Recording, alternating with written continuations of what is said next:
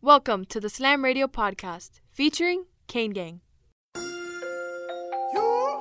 hurt, dog. Don't ask me if I'm alright. Hell no. Joaquin said dominate, and we not doing it. I'm putting my heart in this, dog. Let's go, man. Let's go. Kane gang, Kane gang, Kane gang, Kane gang. You're listening to Kane Gang, only on Sirius XM 145 Slam Radio. Orange and green, that's Kane gang. You ready to storm 18? That's Kane gang. Kane gang, Kane gang, Kane gang, Kane gang, Kane gang, Kane gang, Kane gang, Kane gang. You see me orange and green, that's Kane. That's Kane. You ready to storm 18? That's Kane. That's Kane. That's Kane gang. Represents the juvenile. I be where they What's good out there, everybody? How's everybody doing here on this great week? It's your boy DC. We got the whole gang joining us today here on the Kane Gang Radio Show, Sirius XM channel 145. We got the man out in Utah with the uh I'm gonna start calling him the Gobert fan uh fan club, you know, member, uh, president, J Man out there in Utah. Got the Dirty Bird flipping up in Port St. Lucie, and our baseball insider, my boy Vic down there in Homestead. Yo, what's up, guys? How you guys doing today? Feeling good, man. Yeah, not man. too bad, guys. Pretty, J-Man. uh, J Man, did you watch the All Star game? you know, Did I, you see I watched, I watched a little bit of it. He had a nice dunk, you know. Nobody watched the All Star game, man. Their Yeah. ratings were so bad. Bro, Yeah. all I can say is before we talk about anything else, can we just talk about how sick the shooting of like Damian Lillard and Steph Curry was? I I don't care about anything else, Yeah, but they were just raining half court shots left and right. It was stupid. it was incredible. It literally was just and, and Yeah. so the last shot to win the game, obviously that 170 point, but that's like equivalent to okay, so that half court shot's got to be like an equivalent to like a walk off grand slam. Like Buddy just pulls up from half court, and just buries a three to end the game. Yep. That's like a- that's like a walk off, right? Like you just what do you do? so listen, man, a lot has been going on this week, man. Uh, there's a lot to talk about. Obviously, we'll talk uh, Canes basketball, you know, later on. Um, but I really want to Oh, yeah. jump real quick to Canes baseball. And I, well, obviously, we have you know spring practice starting on Monday. That's going to be exciting. We're definitely going to get into that. But you know, again, you come off of this defeat per se. You know, losing losing two or three at uh, from Tech at home. You go up to NC State, you smack them a little bit, you know, some home run dingers were coming, you know, flying flying balls going out of the yard, and then you follow it up with a midweek game at FAU, you know, down here at the light, and you just literally open up a can on them. man. So, what do you guys think about the Cane baseball so far? Promising. it. Without promising. Promising. promising. yeah, I mean, you know it was it was really nice just to see the bats come up, bats come alive, right? And I'm sure Vic, that's probably right where you're going. So go ahead and Oh, take it away. Um, I mean, again, I'm I'm glad. Basically, Ryan just mentioned that it was really great to see the bats pretty much wake up early. I mean, again, Jake kind of got you know hit up early in the game, basically. You know, and I'm like at least like the one run right off the bat with a triple to open up. I'm like, good, good grief, because I mean, Jake really got rocked, you know, quite a bit in the NC State series, basically. So, but I mean, he really settled down, really pitched a great game. Basically, Adrian Del Castillo got a three-run home run. You know, we got some really timely hitting. The defense is still a little bit shoddy. Okay, as far as That is that is true. Mid, midfield, I think, needs to really step up, man. You know, a couple errors here and there, but I mean, again, it's still early in the season. But I'd rather get that kind of out of the way now as you get going forward. So go ahead, Vic. Sorry. No, it's okay. I really feel going forward, we we need to we need to establish a Friday starter. To be honest with I don't think Danny is ready to be a starter yet. Okay, I think honestly he's much more well meant to be like a middle reliever. You know, what I mean, it's a big step when you're going, and at least for him. Remember, he was our closer last year, and you're basically trying to switch him over to being your Friday night starter, which is technically your ace. You know, I don't think he's ready to handle that as of yet. The transition's not there. Okay, so uh, that's something that's going to have to be addressed at least in a couple weeks to come. You know, because let's again remember something. We've got a three-game series coming up this weekend, basically. Okay, and then we've got FSU next weekend, and that's going to be a huge series for us. Oh man, is it? That's going to be critical. I mean, and again, it, it see, I want to see what happens this week. Um, again, what's the momentum like? How's the carryover? I mean, obviously, you know, you just won the last, you won three in a row.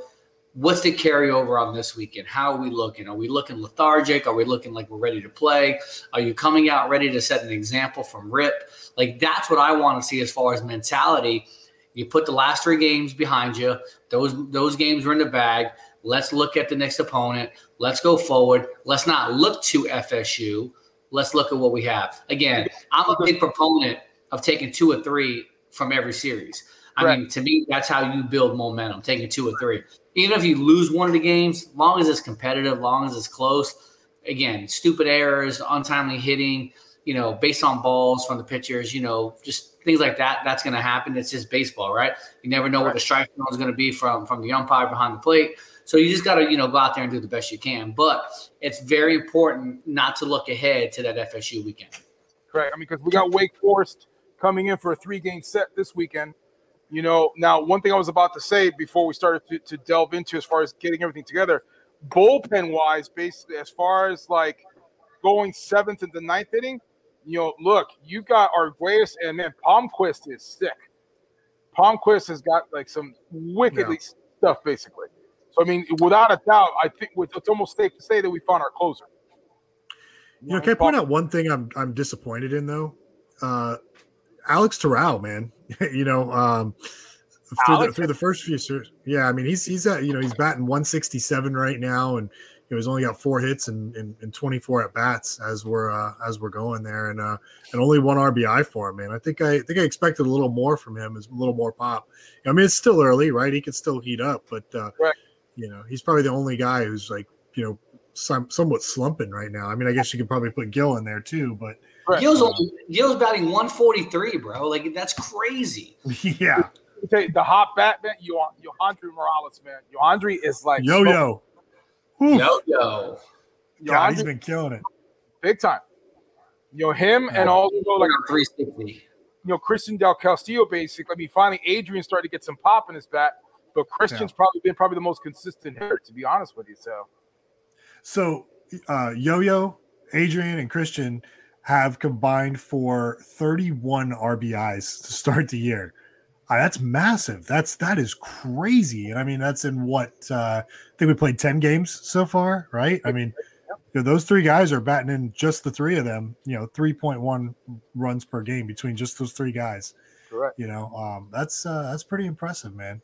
But you know what's kind of funny too is you look at that first weekend um, against Florida, and and you look at someone like Tony Jenkins who had a, a monster series. Sure. I haven't done anything since that. I think he's batting a little over like like maybe like 105 or something. It's it's that's the game of baseball, man. You just go through slumps, you know, but it's like like Yeah. where is where's Tony? And like I mentioned last week on the show, you know, you had someone like Lala who's leading off batting, you know, mid mid twos, you know, or low twos, and it's like you can't have that from your leadoff. Your top three batters got to get production. You got to get on base. I don't care if it's small ball. You literally have to get on base in order to try to let your power hitters come up and drive you in. Um, I'm just I'm not sold on. But again, the guys are young, right? So there's a lot of young guys on this team. You hear about the freshman, freshman, a freshman. So I'm excited. I thought Jake actually did fairly well um, on the outing. Um, he was able to settle in, and, and again, like he's a big gunslinger, man. Like he can bring the fire, and you know he's just he's a big dude. He's a bird. He's up there from like the Jupiter area, if I'm not mistaken. I think it was Yeah, Jupiter. yeah, yeah, yeah. Right. And uh, I know he knows him. My boy Shane Robinson knows him pretty well because um, Shane's son Mikey actually played baseball with uh, Jake um, a couple years back when they won a state when they won a state title. So you know Jake Jake's a big slinger, and, and I think is the more reps he gets and the more times he gets into the rotation, I think that only builds confidence, right? And again, I'm a big proponent. This is me, only me. Like I don't care about striking everybody out. I, I care about putting the ball in play. You have seven defenders behind you in order to help you. So again, to me, that's why when I see a bunch of walks after walks, I'm like, bro, just throw the ball down. Like I'm not saying just give them like you know Swiss cheese and let let them hammer it. You know what I mean? Like, but at least put it over the plate. Let, let your defense work. I would rather them hit the ball, whether it's a pop up, a ground ball, a line drive, something. At least your defense can work. You know what I mean? So I don't know. You know what's crazy looking at the uh, stats too, and I'm, I'm looking at the pitching stats right now. JP Gates, uh, so he's appeared in four games right now. You know how many innings pitched he has? Point one. I mean, this guy, I know he's inherited some really tough situations, but dude, he has been getting rocked in those Right. appearances that he's been in there. And I love that kid too, man. I you know I want to see, uh, you know, I want to see him settle down a little bit, man. But uh, tough start for him. I, I mean, talking about JP, two things. One, I'd like to see him get more developed at the plate, to be honest with you, because again, t- to me, I, I think probably the best advantage that we can get out of him is what he can end up doing in the middle of the order, to be honest with you. Okay. And then second, I think in essence, they're still trying to find their identity pitching wise, basically, to see where he might fit in. You know, go Yeah. real quick before I forget. Derek mentioned something with regards to Tony. Look, exactly. His bat basically has not been as great as you would want it to be, but defensively, man, Tony has made some great catches and some great plays on center field, without a doubt. You know that, that one thing about that. Go ahead, please. Yeah, I mean, obviously, the fielding kind of offsets the batting, right? To to an extent. I mean, you can find somebody who's also good with the glove who just might be a little bit better at the bat right now. So, uh, and that's the crazy thing about baseball too is lineup changes and who's playing. I've never understood why I need a rest, bro. You're playing baseball, like, like please, please help me out on this, right? You you see it in the pros too, like. Ah, we need to take a couple days off from resting. Like, I'm not talking about pitching. I'm talking about infield or outfield. Like, what are you really doing that you have to take like a day off or two days off for rest? I mean, can can you elaborate for me? Can someone break that down for me? Because I just don't get. You're not squatting behind the plate the whole game, so you're not catching. Really, your pitcher and your catcher and potentially your first baseman really have the most movement um, throughout the whole game, right? Whether you're, you know, pitchers thrown over to first to try to you know keep a guy you know from from stealing the bag. But again, it's really pitch and catch, you know. So you got three positions that are really doing most of the work. The other guys kind of just sit around and you know, you know, Don't- buy time. Hey.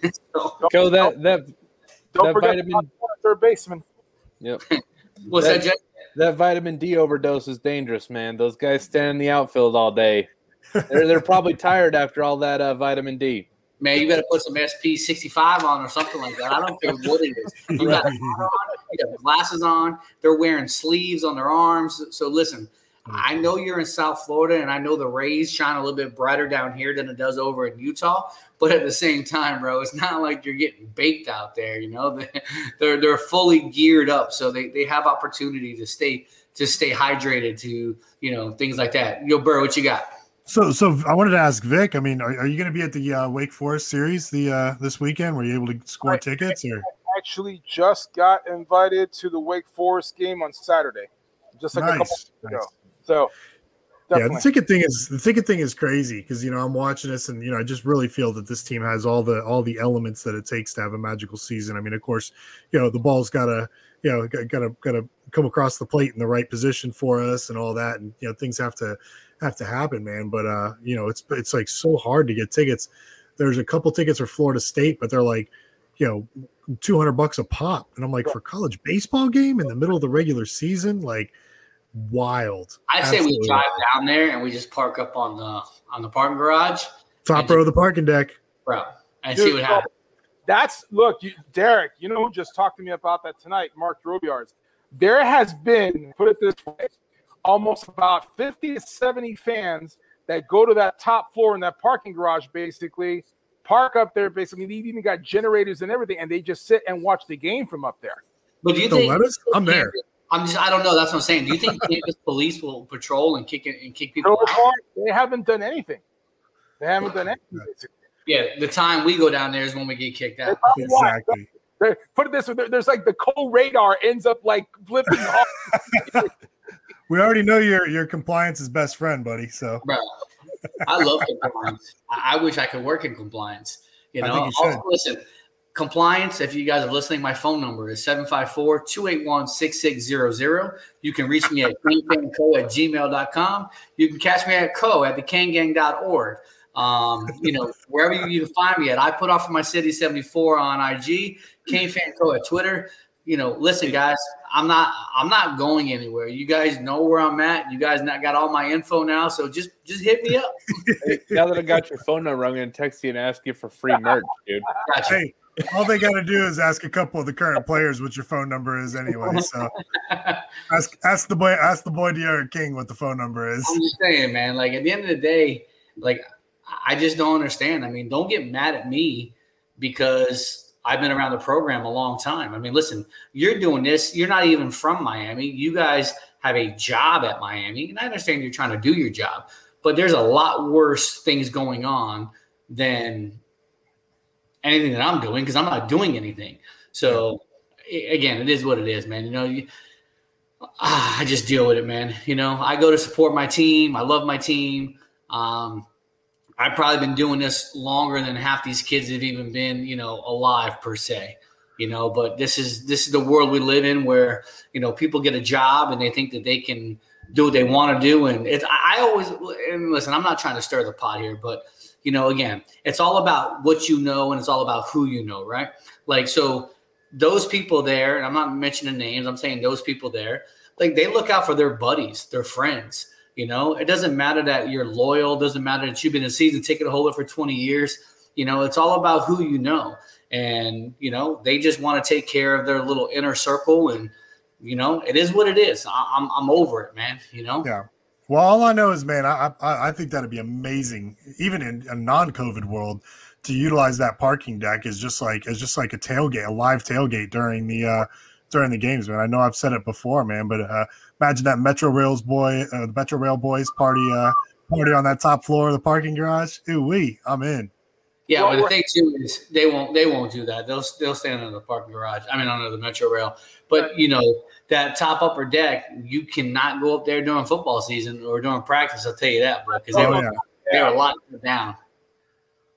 But oh, by the way, big tailgate March 20th with the FSU game, basically under Metro Rail. So come on down, man. Serious. For real. All depends. Hey, listen, we're, we're getting ready to go to break, man. We're uh, we're already against the clock, man. It's it's been good so far. The first segment. Um, I need to order food. I don't know if you guys want anything, but uh, you know, Uber Eats, you know, DoorDash, you know, whatever you guys are on the uh, in your area, you know, kind of hit them up and order your own food. So, all right, we're going to break. We'll catch you guys back in a minute. It's Kane Gang Radio Show, Sirius XM, channel one four five, Slam Radio. We'll catch you on the flip. Yo, what's up? This is Tua Tagovailoa. Yo, Sway Calloway. This is Spice Adams. This is Michael, the playmaker everything. What's up? This is Gronk, and you're listening to Slam Radio, Sirius XM. Yeah. Allison is perfect. I mean, she'd never tell you that. She's humble and perfect. She likes everyone. She even likes her untidy roommate's weird guinea pig. Allison, wait, are you texting and driving? Allison, no. That's the exact opposite of what I was just saying about you. Why, Allison? Why? Texting and driving makes good people look bad. Visit StopTextStopRex.org, brought to you by the National Highway Traffic Safety Administration and the Ad Council. Why should you volunteer with Meals on Wheels? I'll come to the door with one meal and I'll walk away with a full heart. Drop off a warm meal and get more than you expect. Volunteer at americaletsdolunch.org, brought to you by Meals on Wheels America and the Ad Council. We'll be back with Kane Gang on Sirius XM 145 Slam Radio. Good morning, amigo. Just the two of us. We can make it if we try. Just the two of us. You and I. Well, you have to, you forgot the. Just the two of us. Oh, the two of us. We're building castles in the sky. Just the two of us. Go. You and I. There you go. Good morning, amigo. Weekdays from 7 to 11, only on Sirius XM 145 Slam Radio. 180 over 111, and I had a stroke.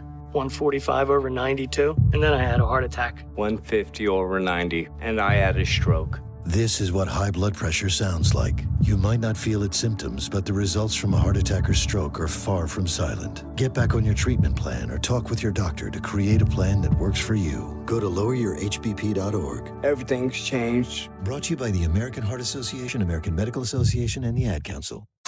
And now we're back with Kane Gang on Sirius XM 145 Slam Radio.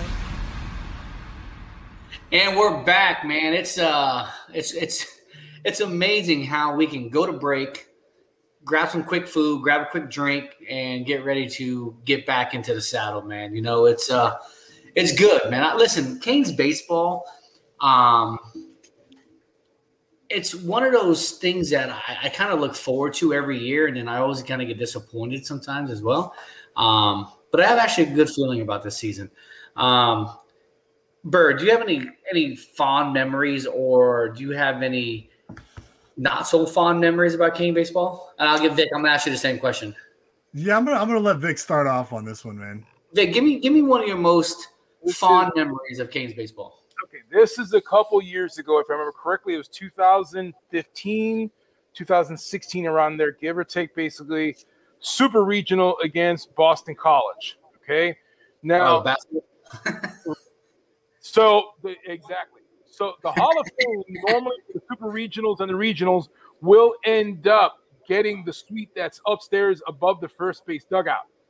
Okay, so again, we have like accommodations for like 20 seats inside, as well as a huge deck on the outside, basically. Okay, so as Derek just referred to a couple seconds ago, basically, that was the famous Edgar bat flip.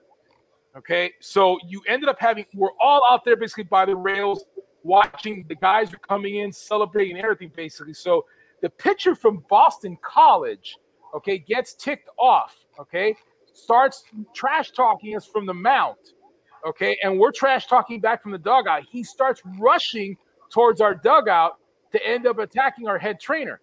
Okay, the benches both ended up clearing, and the more funnier part about it is this: I've got some of my guys with at the Hall of Fame basically wanted to climb over the rail to end up joining in the fight. Basically, now we're talking about guys that are like about 50, 60 years old, basically, which I thought was hilarious.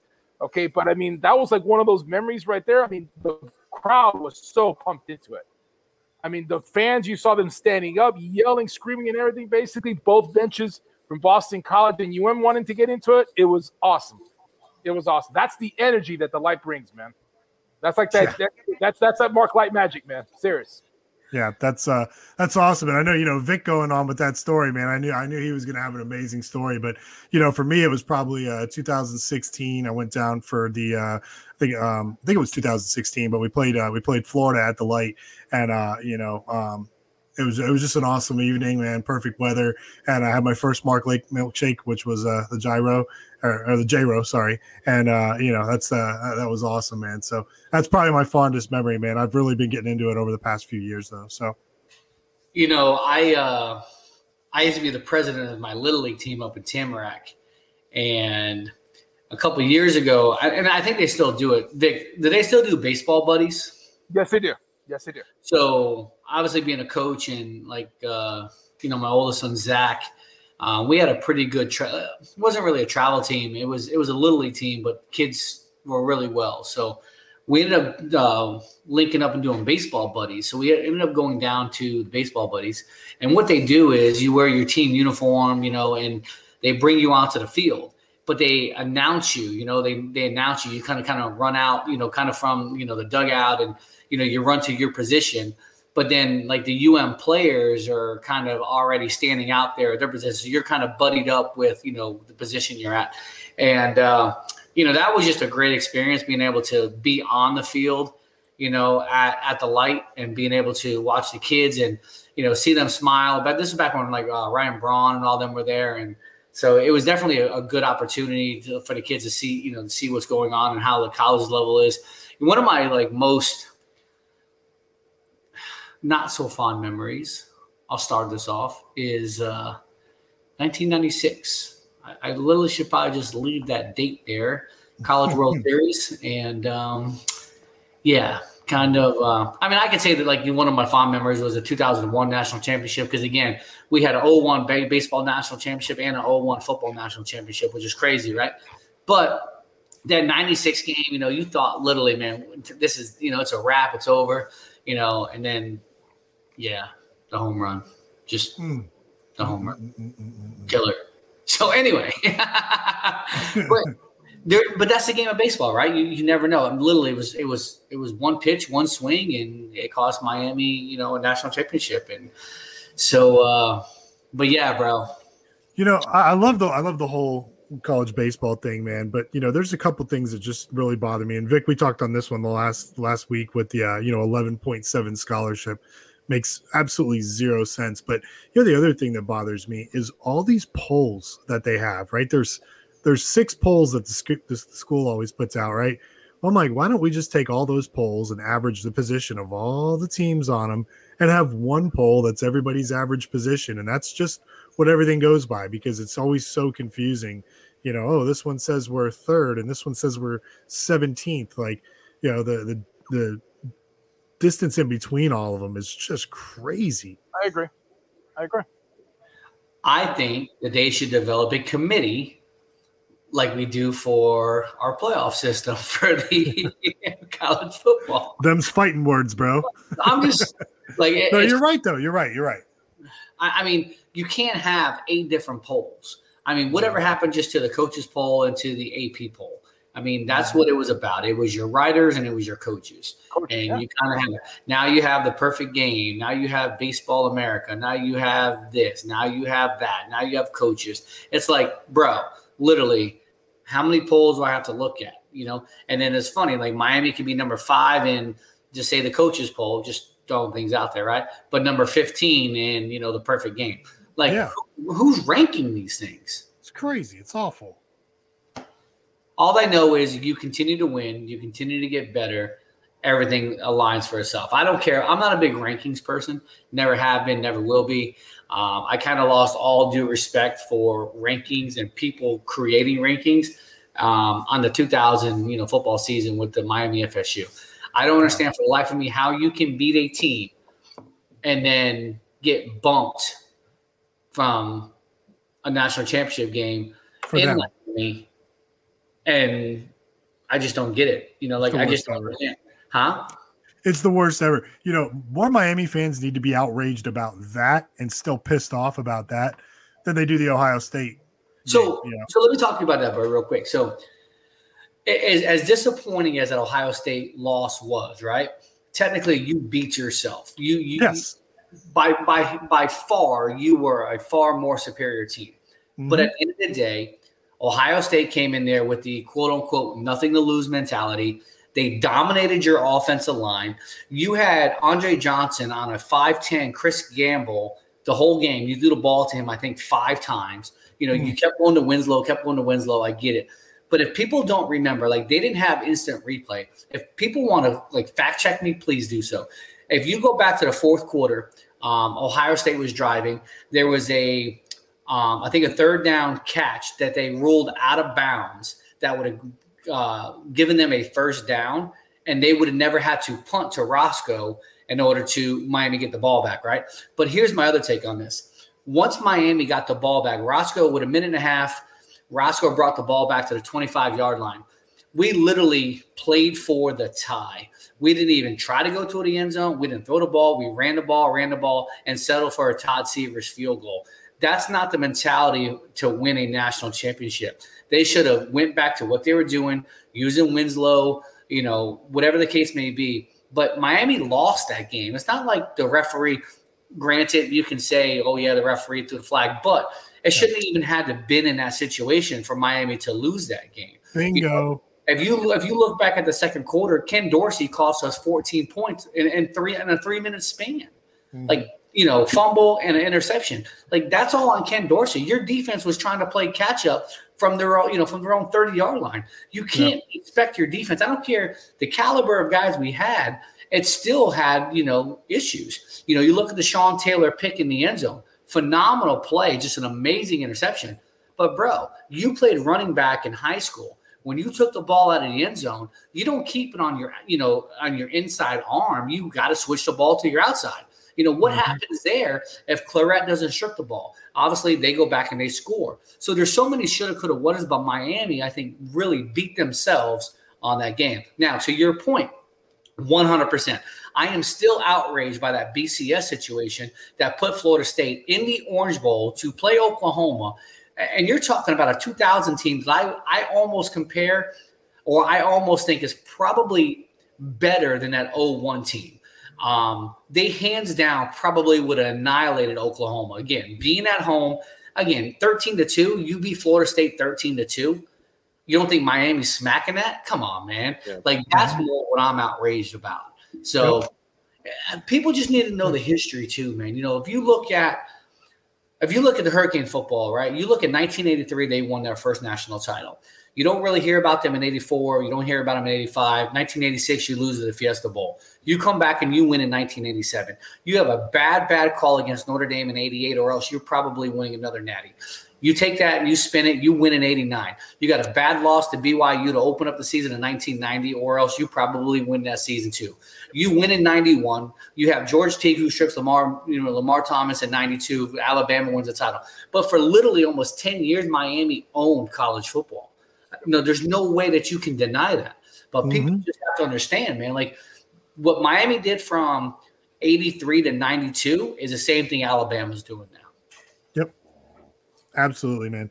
Yeah, I mean, going, you know, that Ohio State call though, was Without, it a bad without, call? without paying, without paying,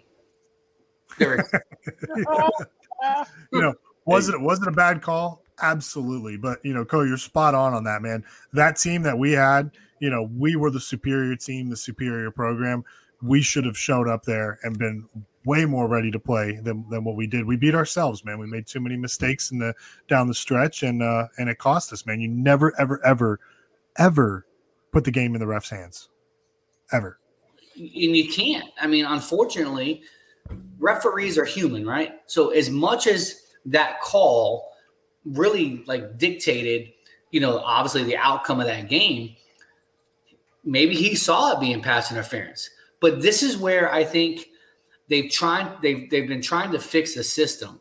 You know, maybe they get together. Maybe they could have huddled up like the guy that was literally right in front of the play could have went to the other guy says no that was a good call. You pick up the flag you wave it off. You know what i mean? Like that's where i think the referees have to be accountable and be able to talk to one another. And they do that now. You see that. They all have headsets on obviously we're talking 20 years you know past that game.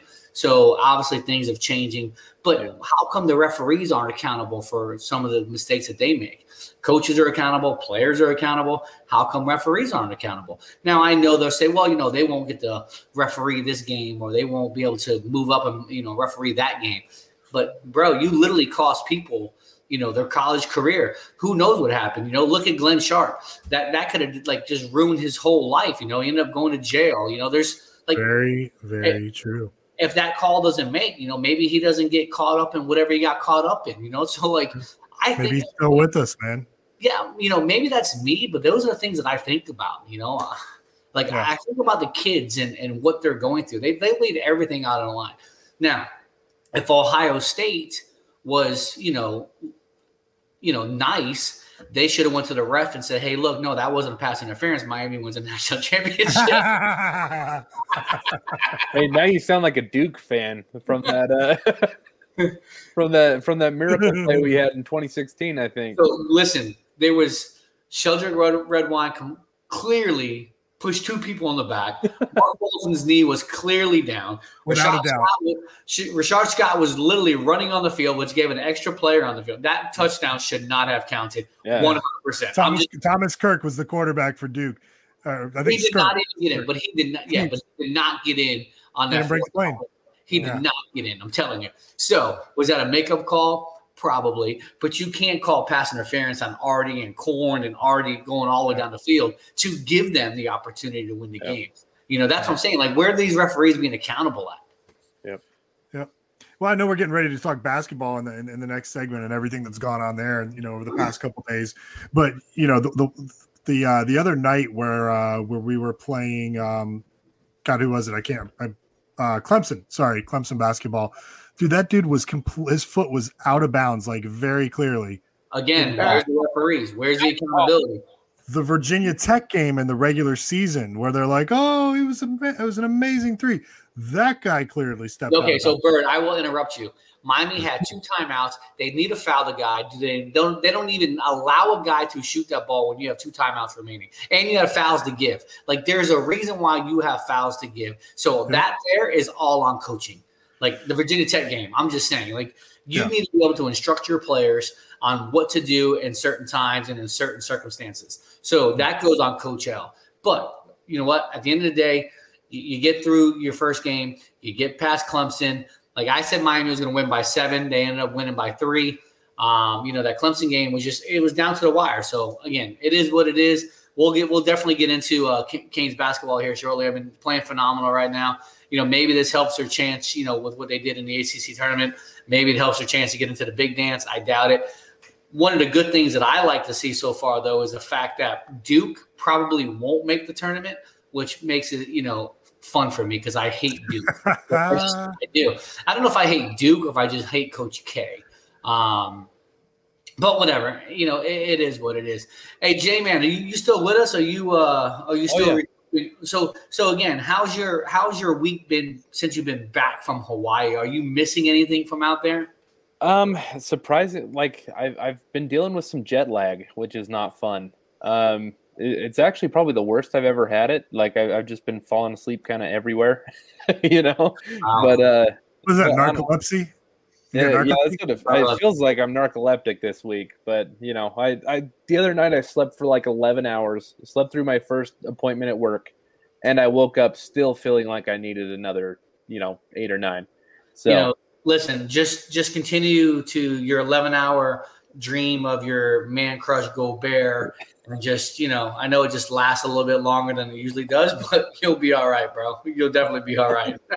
The best so, part about sleeping lately man. J man why don't you go ahead? I know we're against the break. Go ahead and run us the break. All right thank you guys for listening to Kane Gang radio. We'll be right back in a few minutes. Uh, we're here on sirius xm channel 145 slam radio. Catch you in just a moment. Hey look what i found. A radio. Radio. This is SiriusXM 145 Slam Radio. Why was the basketball court all wet? Because the players kept dribbling on it. the dad joke. Corny, groan worthy, but also one of the simplest ways to share a moment with your kids. What did the buffalo say when he dropped his son off for school? Bye, son. so take a moment to make your kid laugh because dad jokes rule. Make your kid laugh today. Go to fatherhood.gov. Brought to you by the U.S. Department of Health and Human Services and the Ad Council. Here's that song again. Here's that song again. For the hundredth time today.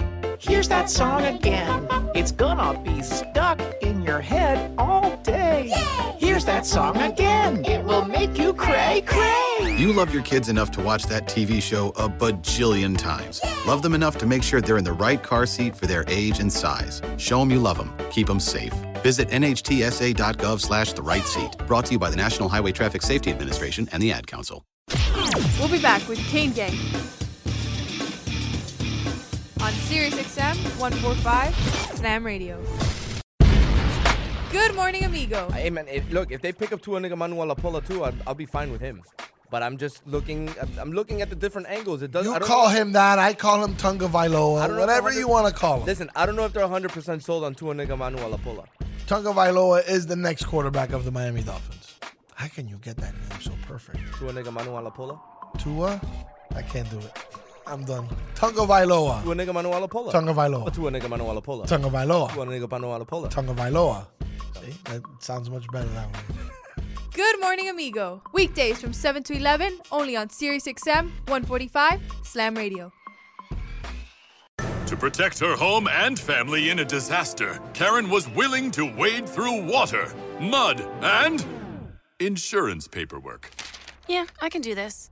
You go, Karen! By simply understanding and updating what her insurance covers and doesn't cover now, she'll be better prepared no matter when disaster strikes. Learn other simple ways to protect your home and family before a natural disaster at ready.gov. That's ready.gov. A message from FEMA and the Ad Council.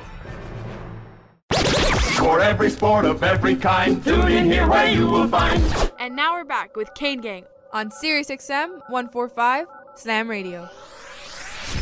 All right, so we're going live, and now we're about live, right? And we back live. Here we are, back live on the radio, like we always do here on Friday mornings. Like it's it's game day, game week. It's a bunch of different things here and there. Dirty Bird, what's going on, man? J Man, how'd you guys feel about the Kane baseball session that we just talked about?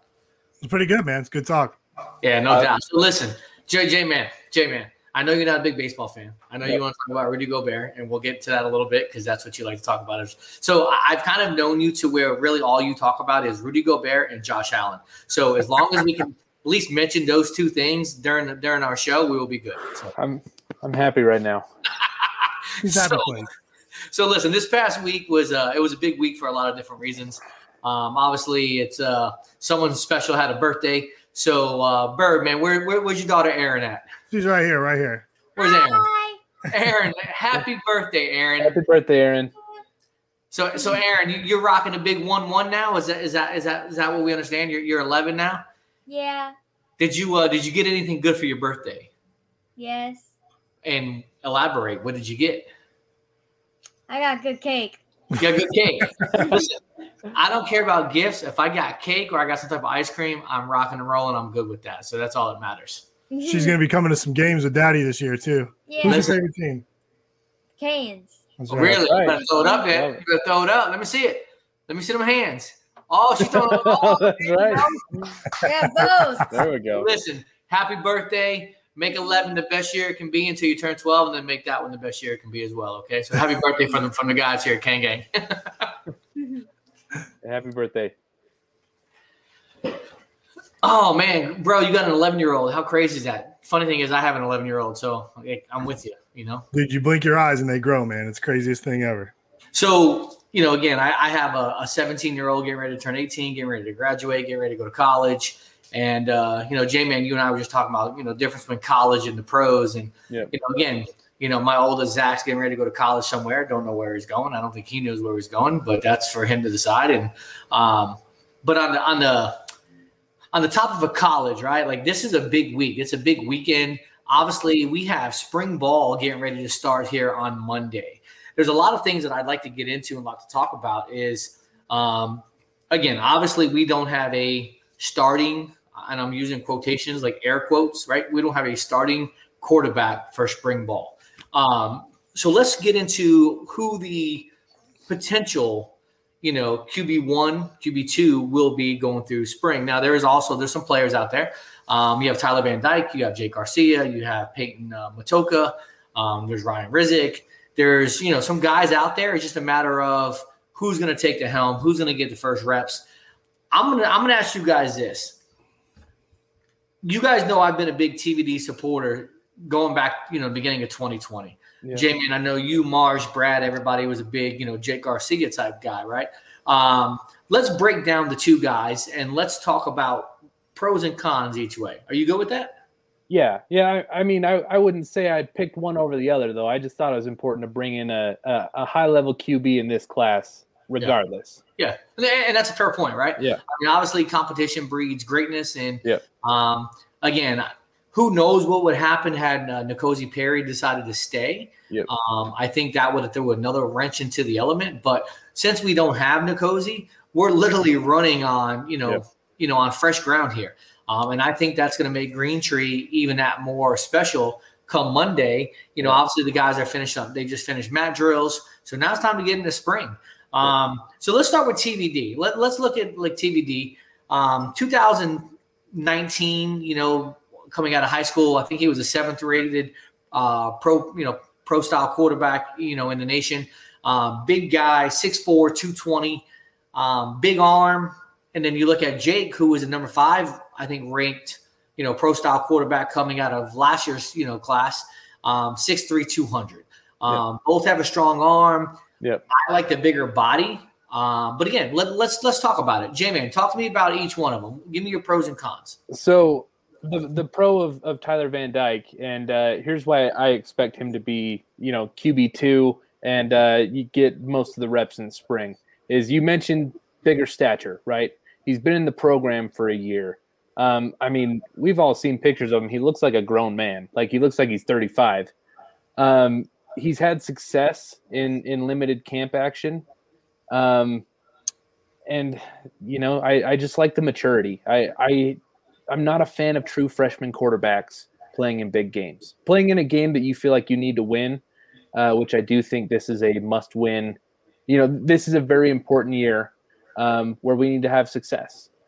Um, and then, you know, looking towards the future with Jake Garcia, one thing I love about him is is competition, man. Like he he played extremely well in Southern California, did what he had to to play, so he moved across the country to Georgia. Uh, he was undefeated at Valdosta, had to move schools. Can't remember which school he went to, and then he ended up winning the state championship. With the Grayson. Yeah. Grayson. Yep. Ended up winning the state championship there, man. So like obviously that is the mentality that that you'd kill for in your team. You know, Well- I've never heard of a quarterback that's played at two high schools in the same season, though. Yeah. Yeah, me neither.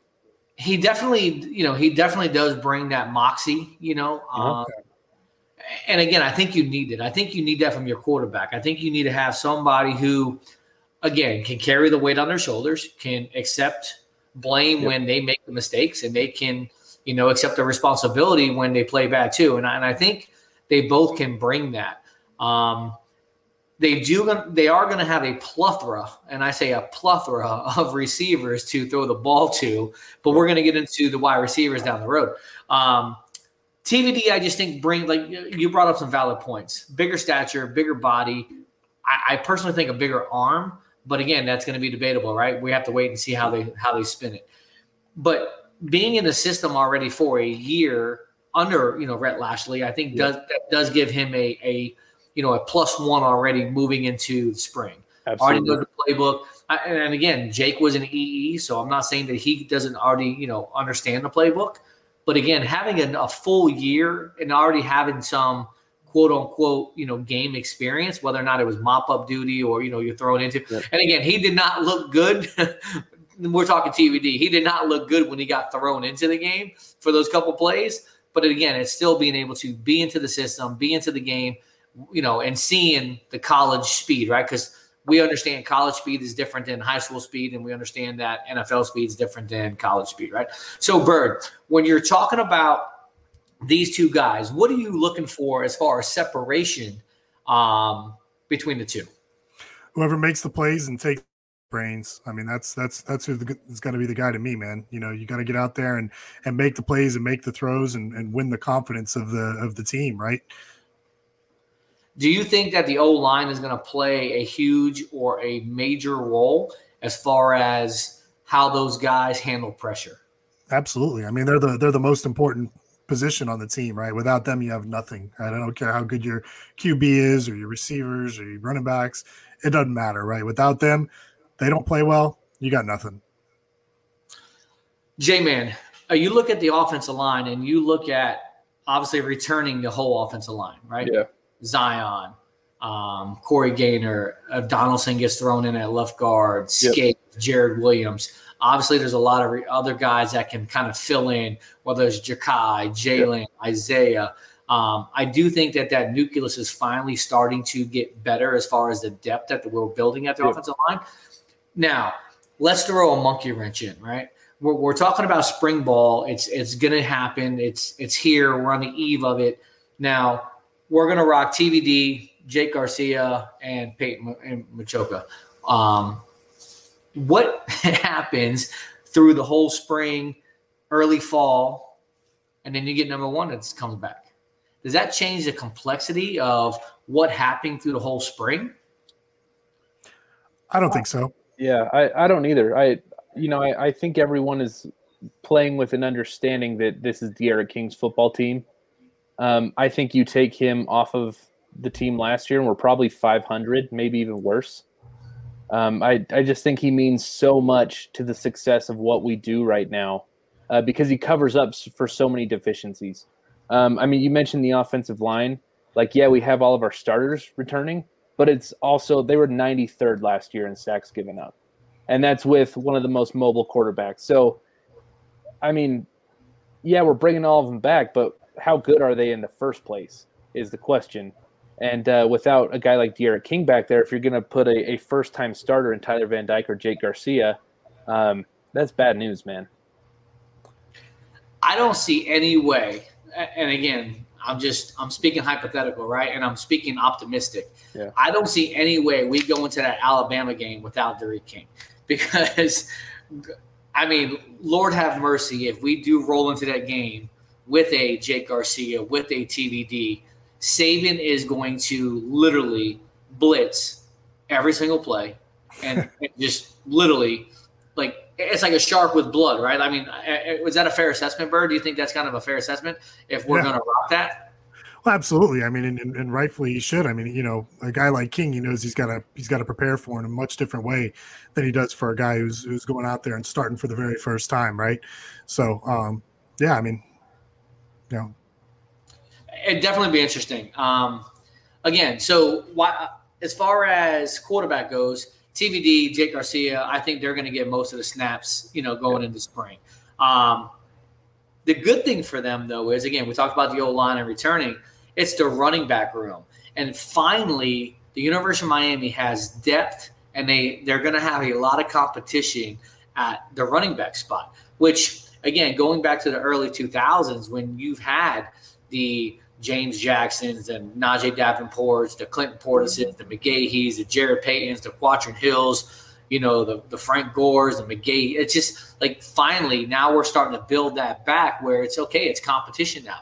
Obviously, a lot of people assume that Cam's probably RB one coming, you know, coming back for a senior year. Um, but there's a lot of talent. You look at Chaney, you look at Knighton, who didn't finish out the, the latter part of last year because of an injury. Um, you look at Thad Franklin, and you look at Cody Brown now, who just you know decided to commit to Miami and you know get out of his LOI from uh, Tennessee.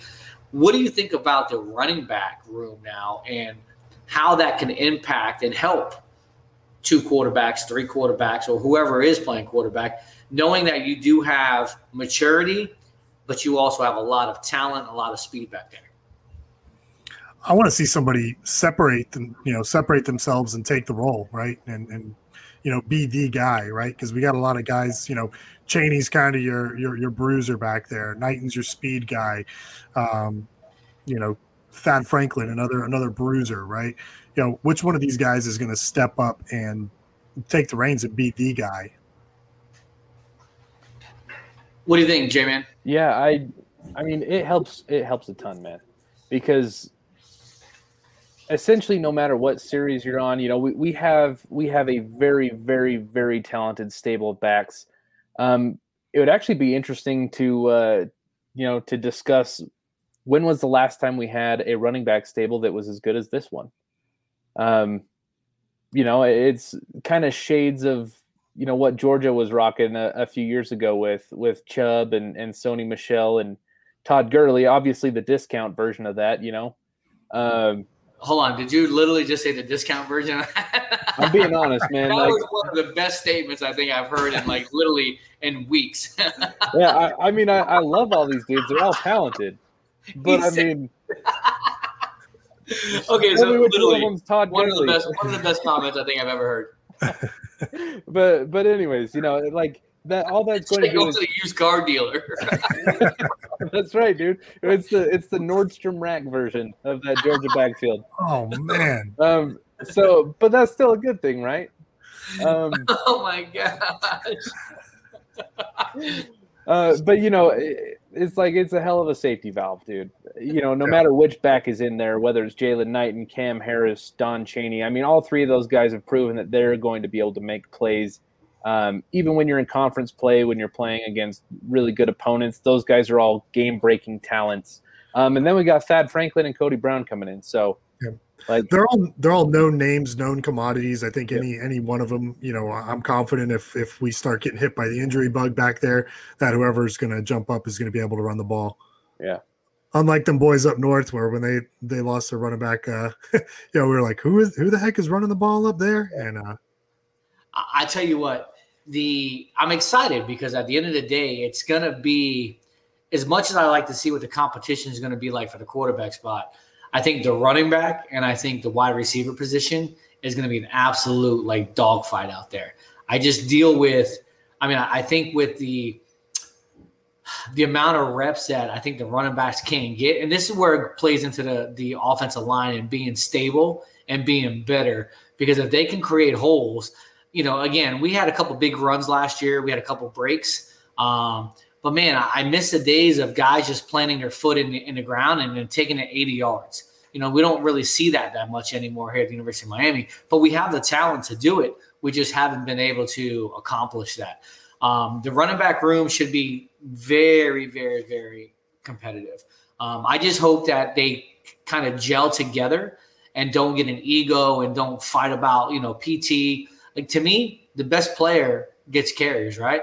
And don't get down on yourself. Just put the work in. Continue to you know continue to get better because I think if one person gets better, it's going to make the next person get better. Is that is that a fair assessment? Absolutely. Absolutely. Uh, creating competition is, is what we used to thrive on, man, and it's where we've struggled, right? Because of uh, playing guys that don't necessarily deserve all the snaps, don't deserve all the playing time. So I'm right there with you. Yeah, no doubt. I, I don't know, man. Um, obviously, the offensive line, I think, is going to play a big key on, on the success of the University of Miami moving forward this season.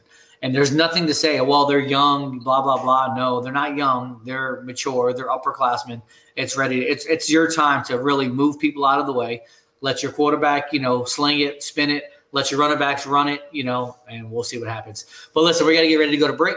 Um, we're finishing up the first hour here on the Kane Gang Show. Uh, appreciate everybody tuning in, listening, watching, and uh, we'll catch you guys right back in a few seconds. Yo, what's up? This is Tua Tagovailoa. Yo, Sway Calloway. This is Spice Adams. This is Michael, the playmaker everything. What's up? This is Gronk, and you're listening to Slam Radio. Sirius XM. Yeah. Allison is perfect. I mean, she'd never tell you that. She's humble and perfect. She likes everyone. She even likes her untidy roommate's weird guinea pig. Allison, wait, are you texting and driving? Allison, no. That's the exact opposite of what I was just saying about you. Why, Allison? Why? Texting and driving makes good people look bad. Visit StopTextsStopWrecks.org, brought to you by the National Highway Traffic Safety Administration and the Ad Council. Why should you volunteer with Meals on Wheels? I'll come to the door with one meal and I'll walk away with a full heart. Drop off a warm meal and get more than you expect. Volunteer at americaletsdolunch.org, brought to you by Meals on Wheels America and the Ad Council. We'll be back with Kane Gang on Sirius XM 145 Slam Radio. Good morning, amigo. Just the two of us. We can make it if we try. Just the two of us. You and I. Well, you, have to, you forgot the. Just the two of us. Oh, the two of us. We're building castles in the sky. Just the two of us. Go. You and I. There you go. Good morning, amigo. Weekdays from 7 to 11, only on Sirius XM 145 Slam Radio. 180 over 111, and I had a stroke. 145 over 92, and then I had a heart attack. 150 over 90, and I had a stroke. This is what high blood pressure sounds like. You might not feel its symptoms, but the results from a heart attack or stroke are far from silent. Get back on your treatment plan or talk with your doctor to create a plan that works for you. Go to loweryourhbp.org. Everything's changed. Brought to you by the American Heart Association, American Medical Association, and the Ad Council. And now we're back with Kane Gang on Sirius XM 145 Slam Radio. All right, everybody. Second hour here on the Kane Gang Show here on Sirius XM channel 145 Slam Radio. It uh it's interesting, you know. Um, I'm, I'm a big proponent of what's going to happen this season. I'd like to see our wide receivers finally, finally, finally, finally, and I can't, can't stress this enough, finally step up. Now, when I say our receivers, we have a plethora of receivers. I think we have 12 in our room right now. So we've talked about some quarterbacks, we've talked about our running backs. Let's get into the wide receivers and what you guys think um, is going to happen with the wide receivers. Bird, I'm going to start with you because J-Man, you I don't ever want to call you a pessimist, but sometimes that's how you are. I'm a realist, man. You're a realist, right? So I think a realist also is it's a slash pessimist. So you're right. You're definitely real, right? So yeah. again, nobody uh you don't pull punches. You you call it the way it is. So Berg, if you had to name three starting receivers today going into starting spring, give me your three starting receivers.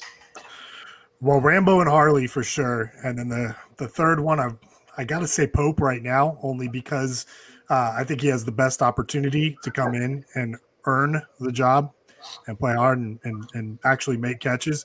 Uh, but he's on really, really thin ice right there, right? You go You say in. make catches. So make catches, man. So so that's almost as funny as the discount version.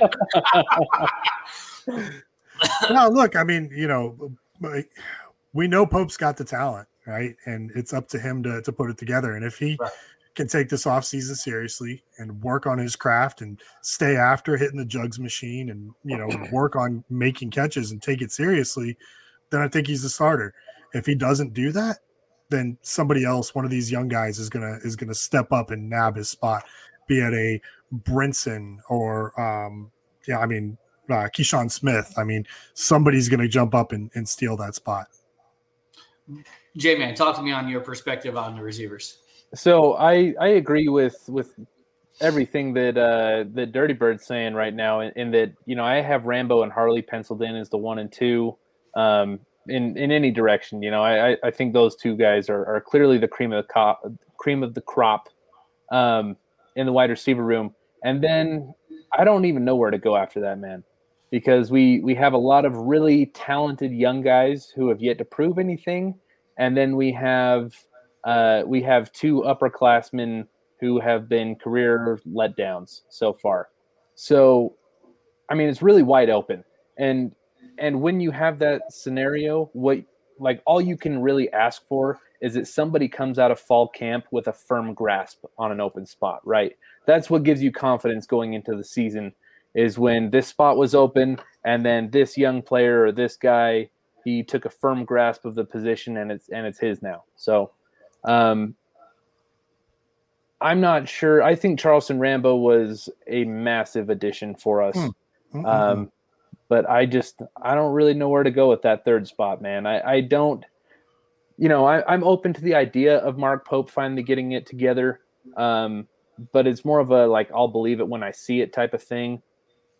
Um, I couldn't be lower on uh, Dee Wiggins, which is opposite. I was high on him last year but there's just nothing there, man. And then the young guys, um, we'll see, but like they had every opportunity last season and no one really stepped up. So hopefully, you know, another year, another camp, like that gives them the experience they need to show out. Um, but that that third spot's wide open, man. Well, I'll tell you what, with Rambo, that dude's out there creating competition out there and he's yep. he's making these guys fight which is which is great you know we heard of the first few days of mat drills uh you know the matchup that went that went up at, that, that went up was uh was rambo versus pope and uh and rambo had pope puking in a trash can off to the side yeah. so you know we we know the competition yeah. is, is, is there right now. So, so in my opinion, that's the best thing that could happen to Pope, man. Absolutely. It, you know, because he's supremely talented. Like he's a very uh, physically gifted athlete. And, uh, you know, maybe a slice of humble pie is what he needs to set him in the right direction. Yeah. I mean, feel feel threatened, right? He should feel yeah. threatened, and you know that should you know breed a response out of him, right? Yeah. So that's what we need to see. And if we see that response out of him, watch out because a Mark Pope who realizes the talent that he has, yep, is a scary thing. Yeah. So if you think about this, right, and, and I feel like this is where social media and all these camps have put these kids in bad positions. Um, you look at Mark Pope, and I think he is a phenomenal route runner. I think he's got blazing speed. Um, but again, like when you're running these camps seven on seven, there's no pads. You know, you don't, you don't have to worry about a 220 pound safety lurking. You know, you going across the middle. Um, and again, it's it's a ment- it's not a mental game playing seven on seven. I think when you put pads on, I think it becomes a little bit more mental. I think he really can develop into a really really good player, but I think he has to get his mind right. Um, you know, you talk about Rambo and you talk about Harley, which I agree. I think those are your solidified, you know, one and two. And then I don't want to say there's a drop off, but there's some big bodies there. You look at Keyshawn Smith, you look at Michael Redding, I don't even want to mention really Jeremiah Payton because it's been three years and I, I have no idea what's going on with, with him. I would love to see him kind of, you know, get on the field at some point. But you look at the young guys, you look at like Xavier Restrepo, I think, who can blossom into a dog. Um, and you've seen it last year, even on special teams. He's not afraid to go out there and try to grab the ball and make something happen. Um, Romello Brinson, Jacoby George, Brashard Smith, um, you know, again, there's there's definitely going to be a lot of competition, and you have to find a way to use these guys to the advantage of what these guys bring. You look at people like Brashard Smith, Jacoby George. You have to use them in special teams. I mean, they're, they're so fast. Use them on jet sweeps. Use them on you know double reverses. You know, you have to be able to get the ball into your playmakers' hands. You remember when Devin Hester came here? I, mean, obviously, Des- Devin played special teams and he played cornerback. He played corner, he played receiver, he played running back. It was pretty much he did everything that he possibly could in order to help the University of Miami win ball games. That's the type of athlete when you have someone like that, you get them the ball. So I think that they have to get back to allowing, you know, people who can make plays, let them make plays. You know, just give them the ball, get them the ball in open space, let them turn up, let them make a cut, let them, you know, and try to house it. So the wide receiver situation is going to be very, very interesting. But, you know, the thing with Rambo, I'm just, the thing that kind of disappoints me is over the last couple years, we've always had like transfer portal guys come in and take the lead role as our wide receivers. Like, where's our local guys making that, you know, making that leap to be that lead guy? KJ Osborn comes in from Buffalo. You know, now we have, you know, Rambo coming in. Where's our homegrown talent, you know, being able to step up and, and, and blow up? You know, we keep losing the, the local guys. Corey Brooks, you know, goes Alabama. Like, we just, why can't we grab people that are local and let them play? I mean, you go back to like 2008, give or take, you know, the Amari Coopers, the Calvin Ridleys, you know, uh, the Jerry Jeudys. Like, why can't we keep big time receivers home? Like big, big, like five star receivers. Why can't the University of Miami keep these guys home? We got we got to give them somewhere they want to be, man. And right now, you know, we've we've had a we've had a bad uh, we've had a bad run, right? And uh, you know, you gotta you gotta get back to that point before that elite talent's going to come there.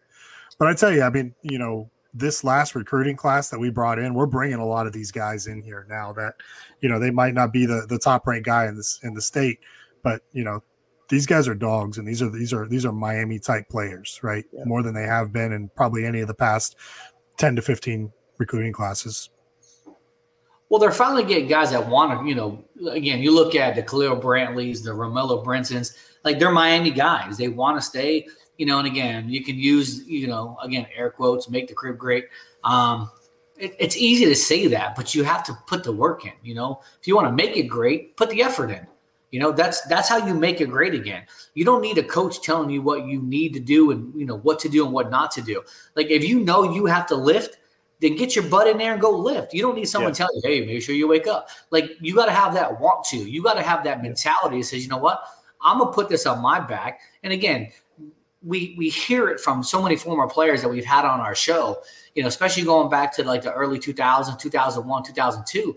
Like they didn't even need coaches. They policed themselves. If somebody wasn't doing what they were supposed to do, they literally took them inside a locker room and they fought they fought about it like bro like you know you got to do what you're supposed to do this is it's our team the coaches can only coach right i go back to even with blake baker and we talked about this you know uh last you know last season blake baker's only as good as what he's able to have on the field as far as who he's coaching you can call a game but if the players aren't in the right position if they're not doing the right assignments is that on the coach or is that on the player so what do you do, right? So you got to have that want to. You have to have that mentality to say, I'm going to do what I need to do. And hopefully people follow me and want to do the same thing that I want to do. Where is our leaders? Like, who is our true leader? I'm going to ask you right now, J Man, who do you see as a leader or our leader on defense? Um, man, on, on defense, it's hard. I mean, you would hope that a guy like Zach McCloud would be a leader in the locker room. Um, and and you know, like I could see that happening. It, it's hard to know unless you're in there, right? Uh, but you you'd hope that a guy like Zach would command some respect in the locker room at this point. Um, I'm really looking for a guy like Gil Frierson to step up this year, man. I, I think that he's arguably going to be our best player on defense, anyways. Um, you would love to see a guy with that kind of talent step into a leadership role. So I, I, would agree with you at Gil, but I think Bubba needs to be that leader. I mean, I think that's where Bubba, I was going to go. Yeah. yeah, I just think Bubba again being a starter. Again, you know, if he doesn't get hurt against Florida State and he finishes out the 2019 season, yeah. maybe you know who knows. I think sky's the limit for him. Yeah. Um, he plays with so much passion and so much determination, and I think that you know that that energy. Oh, my boy Derek over there talking about 21 as a defense. Yeah, no doubt. So I mean I think he he he he brings it to the table where it resonates, right? Again, go back to the Clemson game last year where like he literally left it all on the line. He did everything he possibly can. But that's what you need from players. I would like to see again someone from the defensive line, like just a dog, whether it's Nesta, whether it's Hunt, whether it's Harvey. I mean, I'm still I'm still kind of looking at maybe how our ends are going to be this year, right? Yeah. But again, we're not even talking about that. We're, we're getting to that later on, you know. But again, you need somebody on offense and defense to be a leader. I think King takes that leadership on the For sure. offense, and I think that people rally around him. Um, you know, you can just see it; it's infectious. The way that he, you know, handles or he commands everything. I just think that same thing with uh, with Bubba. I think that their personalities are so infectious that people want to kind of be around those guys. Um, it- it's it's just one of those things where somebody's got to set the example. Someone's got to take the to, like the reins and say, "Look, this is what we're gonna do. Who's with me? A- And if you're not with me, bro, like, bye, deuces, gotta go." I mean, I, I know we try to single one guy out, but it really needs to be a culture of accountability and leadership that needs to be instilled in the entire locker room. And that really comes from a number of guys banding together and making sure guys aren't showing up late, right? Guys are taking weightlifting seriously, you know, uh, or, or the entire offseason conditioning program seriously, you know, that they're going to bed at night, not staying out all night partying. You know, you need that culture where everybody holds each other accountable. And that really starts with guys like Bubba, like Gil Frierson, like, you know, Al Blades, um, you know, those guys, the senior leaders, the guys that are coming back, even the the the G Halls and the uh and the Amari Carters, right? Those guys all need to be the ones that are holding everybody accountable, especially on the defensive side of the ball. You know, because there's a lot that's coming back on the offensive side of the ball in terms of, of leadership and maturity. And you know, Mike Harley's shown a lot of uh a lot of leadership traits, I think, over the over the past year, right? He really grew up and blossomed, and you know, we know King is that guy. Um, and I think you know the offensive side of the ball. I think there's a lot of maturity and there's a lot of leadership on that side, but that defensive side definitely needs people to step up and take the reins and hold each other accountable for what they all want to achieve. And when that happens, magic happens on the field. Yep. I think someone like Corey Gaynor on the offensive line, really, you know, you, you know, you're you're a senior, you're you know, you're the center. Um, you pretty much let everything flow through you. I think he's a guy that could potentially, you know, be that leader or that vocal leader um, on the offense. You know, you look at people like um, like the Shane McDermotts, and Brandon Linders, and you know, people like you know the Felicianos. You know, those are the guys that they, they'd get in your face, right? Like they didn't care. Like I like the big uglies who stand up for their team. You know, Yeah. even now. So Jay, man, I know you're a big Bills fan, right? But you ever watch Feliciano? Like when like Jo- like Josh Yeah. Allen, like literally. Oh. He's Yep. protecting his QB, man. Like, Yep. and, and, Dude. he's not afraid of it either. Like, Mongo's a beast. Loved it, man. That was one of my that was one of the only bright spots in that Chiefs game was when Feliciano came in and uh, you know started throwing some some punches. He always plays like that. Give give me give me an offensive offensive line made up of all Mongo Bro. Felicianos, and we're winning every game. Yep. It's different, man. You know, he has that want to that I try to like that I talk about, right? Like Yeah. he has that want to. But I think that's where you need to have your big ugly step up and you know, again, you see your quarterback get sacked or you see your receiver, you know, getting laid on or whatever the case may be, man, go over there and take one for the team, man. Show your Yeah. team that you got their back. And I think your big uglies are the ones that have to do that. Yeah. Um, you know, real quick, I know we got a, we got a break in about a minute and a half. Give me your breakout receiver. I'm, I'm gonna ask you two questions: breakout receiver and breakout running back this year. Okay. Um, so I'm going to go Don Chaney. I know he broke out last year. I think he's going to do it again. So I, I think he's still going to beat expectations, um, which is pretty lofty. But I'm Yeah. expecting. I, I think he's going to be our leader in yards. You know, rushing yards, rushing touchdowns, carries, stuff like that by the end of the year. Um, and then breakout wide receiver. I'm going with Keyshawn uh, Keyshawn Smith. Is that his name? I, Not Keyshawn Washington. He plays defense. yeah, yeah. I almost said Keyshawn Washington, then I remembered Keyshawn Smith. He's my he's my breakout wide receiver. Bird, talk to me real quick. So my running back is actually going to be Cam Harris, man. I think he's going to put it all together and he's going to have a great year. So in, in theory, he'll he'll break out. And I got to agree with Jay, man, on Keyshawn Smith, man. I love the heart that that kid plays with. I love his story, uh, his passion. I think he's the guy. You know, Bert, I, I love that Cam Harris pick, man. I, I hope so because I, I love Cam. I love Cam. I just for some If reason I- I, feel deep down that, that he's kind of on the decline though. Yeah, So- well, you know what? If I'm right, that means we're in a we're in a we're in a damn good spot next year. Absolutely, absolutely, man. I hope you are right. All right, well, we're gonna go to we're gonna go to break real quick here on Sirius XM channel one four five Slam Radio. It's a Kane Gang show. We're just you know chopping it up, talking about spring football preview. We'll catch you guys real quick. Hey, look what I found. A radio. Radio. This is Sirius XM 145 Slam Radio. Why was the basketball court all wet? Because the players kept dribbling on it. The dad joke. Corny, grown worthy, but also one of the simplest ways to share a moment with your kids. What did the buffalo say when he dropped his son off for school? Bye, son. So take a moment to make your kid laugh because dad jokes rule. Make your kid laugh today. Go to fatherhood.gov. Brought to you by the U.S. Department of Health and Human Services and the Ad Council. Here's that song again. Here's that song again. For the hundredth time today. Here's that song again. It's gonna be stuck in your head all day. Here's that song again. It will make you cray cray. You love your kids enough to watch that TV show a bajillion times. Love them enough to make sure they're in the right car seat for their age and size. Show them you love them. Keep them safe. Visit nhtsa.gov slash the right seat. Brought to you by the National Highway Traffic Safety Administration and the Ad Council. We'll be back with Kane Gang on Sirius XM 145 Slam Radio. Good morning, amigo. Hey man, if, look, if they pick up Tuanigamanuolepola too, I'll, I'll be fine with him. But I'm just looking. I'm- I'm looking at the different angles. It doesn't. You I don't call know- him that. I call him Tunga I Vailoa. don't know if Whatever you want to call him. Listen, I don't know if they're 100 percent sold on Tuanigamanuolepola. Tunga Vailoa is the next quarterback of the Miami Dolphins. How can you get that name so perfect? Tuanigamanuolepola. Tua? I can't do it. I'm done. Tunga Vailoa. Tuanigamanuolepola. Tunga Vailoa. Tuanigamanuolepola. Tunga Vailoa. Tuanigamanuolepola. Tunga Vailoa. See, that sounds much better that way. Good morning, amigo. Weekdays from 7 to 11, only on Sirius XM 145 Slam Radio.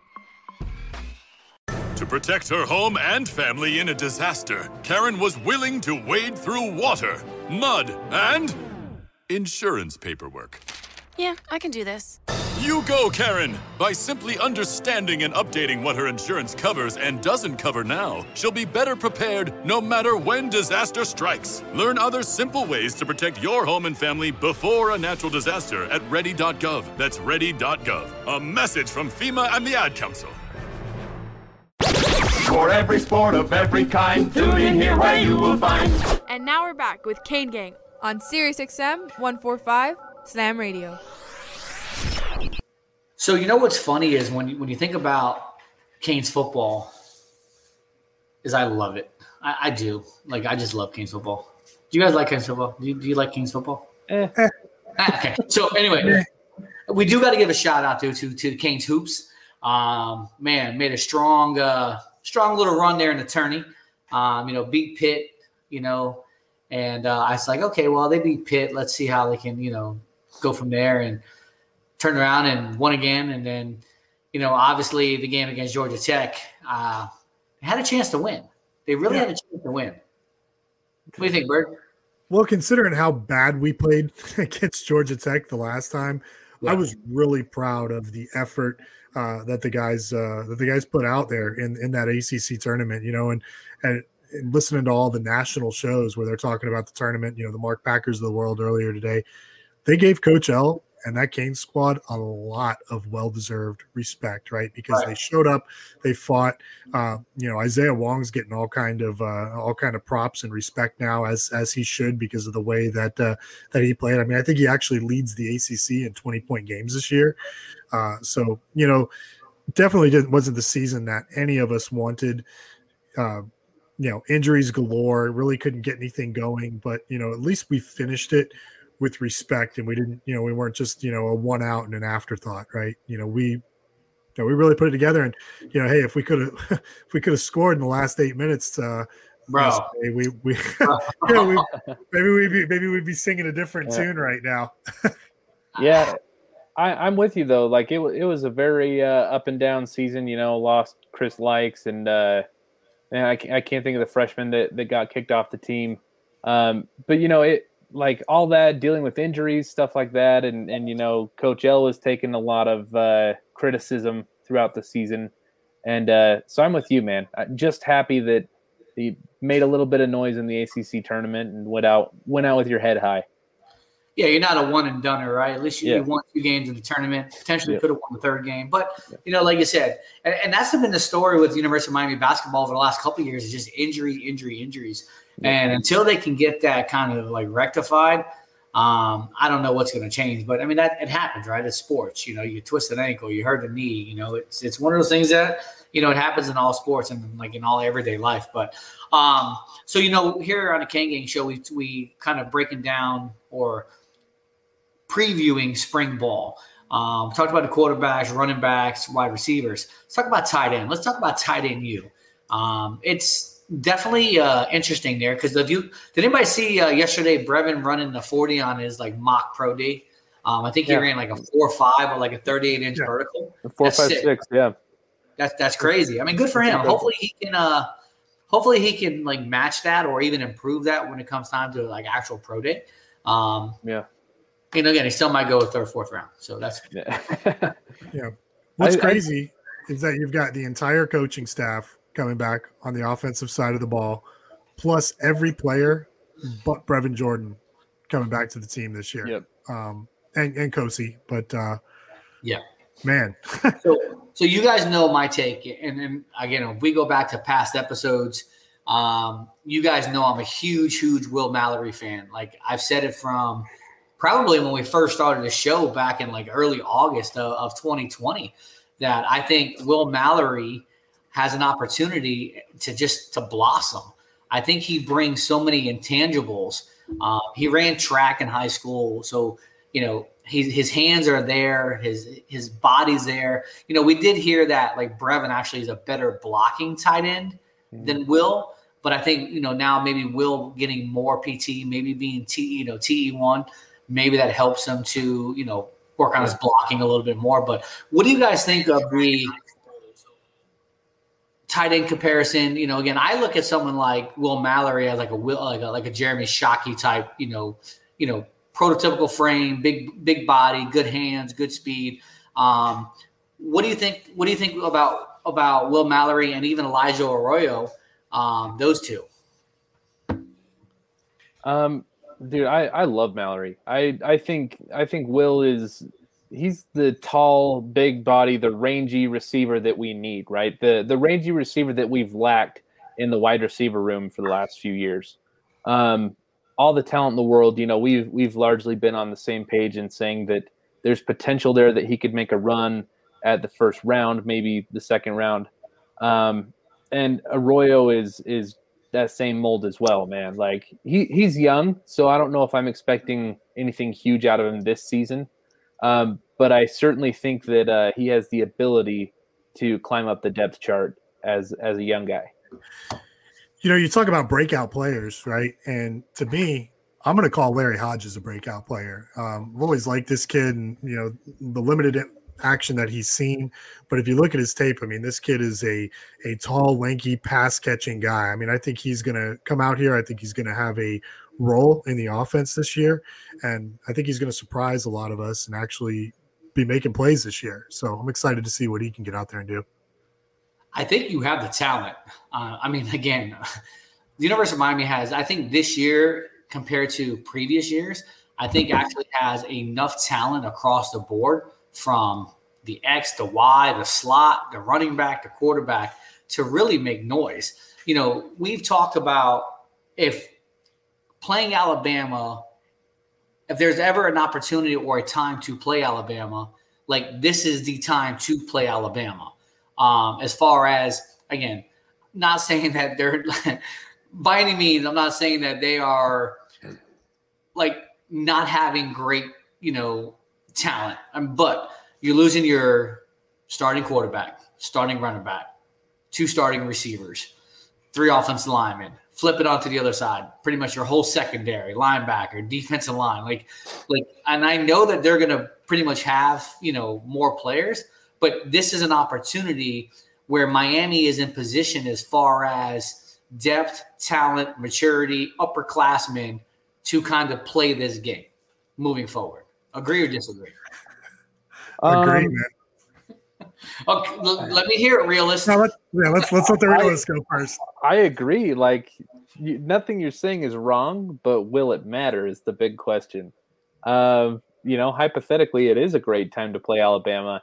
Do I think that's going to change the fact that it's like a 23 and a half point spread? No. I was, I'm, listen, if it's 23 and a half, I'm taking that. I'm taking Miami to 23 and a half okay. in a heartbeat. If you want to take, if you want to take that bet, J man, you let me know. Okay. I, I mean, I, I don't. I'm not going to bet on it either way, right? Um, We can we can bet a case of Mountain Dew if that's what you want, bro. I'd look into that.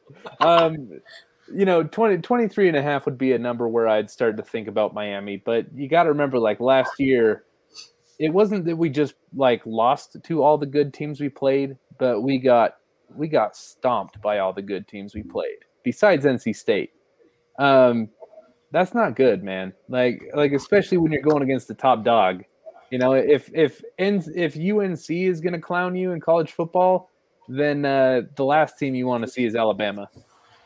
Oh, look who we got joining the gang tonight. It's that, it's that boy Brad T. What's good? What's good? What's going on, fellas? How y'all doing? Oh Chilling, man, man. we just uh, chopping it up, man. We're doing a little bit of spring preview. Um, kind of went over the quarterback, running back, receivers. Kind of just talked about the tight ends a little bit and, Yep. and O line. So uh, Okay. you know, again, it, it's it's a it's a great time to be a sports fan. You know, you you have that down like really three months of nothing going on, and then it's okay. Spring ball's here. Like, how exciting is that? Like, how well? Let me rephrase that. How sad is that that we're actually anxious about spring ball? hey, that's that's that's Miami Hurricane fans, man. That that's that's all we live and breathe for, man. Like these these three months are really crucial for us. And like that first that first video that you see from Canes football, you know, verified account, throw out that that first Oh. scrimmage video or first practice video. that, first, that Every- little three second clip. Dude, every everyone goes nuts. Everyone's you know replaying the video about 15 different times, trying to figure out who got big, who who made the interception, who's making the big play. I mean, it's it's gonna be interesting, man. Like there's like the one word that like sticks out the most to me starting Monday is competition. And Yeah. I think I think that's where it starts, man. Like if Miami needs to get back to where we want to be, it's got to start on Greentree. It, Yeah. Like if you want Miami to be the best team that we want it to be, our best competition needs to be against that defense, against that offense, every single practice. That's where it needs to get back to. And I think you're seeing competition in every single Yeah. position on this roster. and, that's a good thing. And that's we were just talking about that earlier. Is like we haven't had this in probably, man, twenty years. Like to legitimately have, like you know, man on man. It's it's time to man up competition. Like that's what I'm calling. I'm, I'm changing. That's that's what's going to be called. It's man on man competition. It's time to man up. no, honestly though.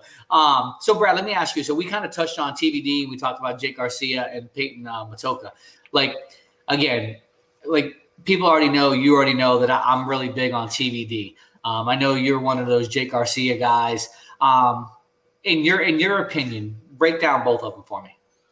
Yeah, I mean, I think Tyler Van Dyke, I mean, him just being in the system for a year already, it kind of gives him the advantage, you know, being under Rhett Lashlee and learning from him. You know, there's a lot of things that I think Rhett Lashlee teaches these quarterbacks that you're going to just have to learn, right? It's just part of growing pains. And no matter how much talent Jake Garcia has and the charisma and, you know, the, the great qualities that he brings, he's still going to have to learn and, and mature and kind of learn this playbook and get deep into the quarterback room. And I think that's what gives TVD advantage, along with you know the size that he brings. I mean, you can't teach size, and that's one thing that TVD has.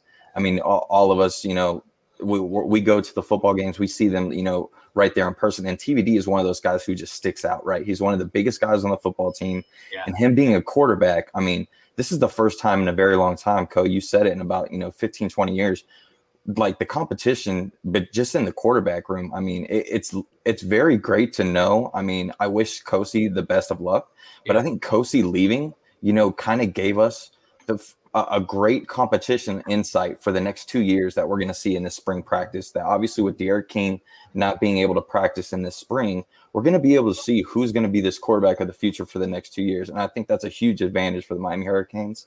And I think they both, you know, have excellent qualities that they'll bring to the table. And we, I mean, we can't forget some of the other guys. You you mentioned Machado, but who knows what what uh, you know a possible Jacurri Brown who may commit to Miami could bring, and who knows if even Caden Martin, you know, I know he he's talking about baseball, football, and possibly getting drafted, but hey, you got to go back to a guy named Kyle Kyle Murray, right?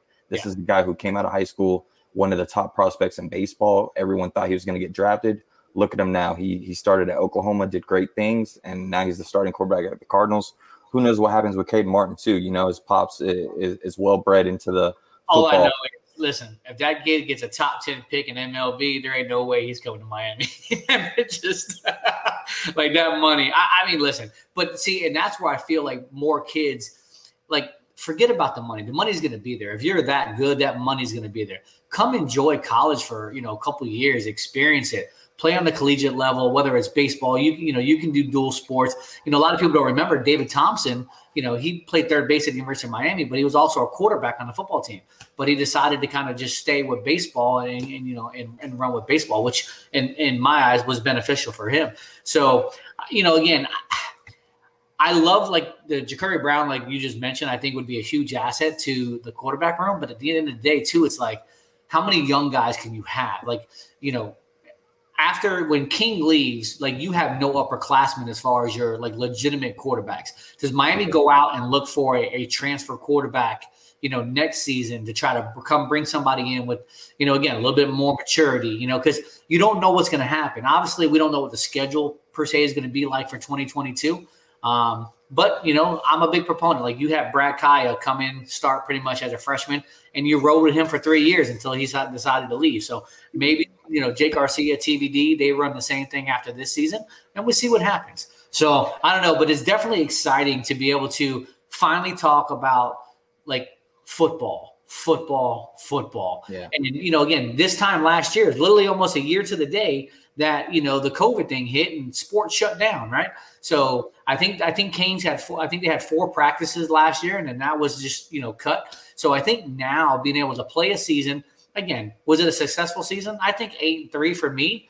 Going through what we went through is a successful season. Obviously, coming off a six and seven season, you know, in 2019, it's definitely turning in the right direction.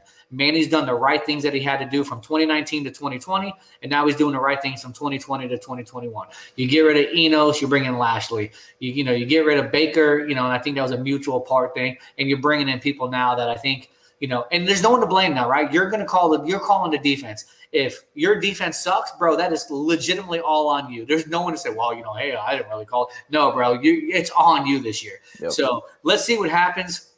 Um, I'm excited about it. That defense, you know, again, we were talking about the leaders on defense. You know, when you got people like Bubba Bolden, James Williams, um, you know, again, Amari Carter, Gurvan Hall, Blades, Ivy, you know, no one's even talking about Tyrique Stevenson. I mean, like, bro, like you're literally bringing in dogs. Like you're bringing in people now and you have upperclassmen. There's no reason to say, well, you know, we're young at this position. You're not young anywhere across the board, Yeah. except for maybe linebacker. It's You know, again- interesting. It's interesting you say that, Code, because I mean we're in a we're in a spot that Miami Hurricane fans aren't used to. Not only do we have proven coaches on the staff now, but now we just brought back 91% of our production from last year, which is second Correct. in college football. Right. Correct. So you talk about, I mean, these names that you mentioned.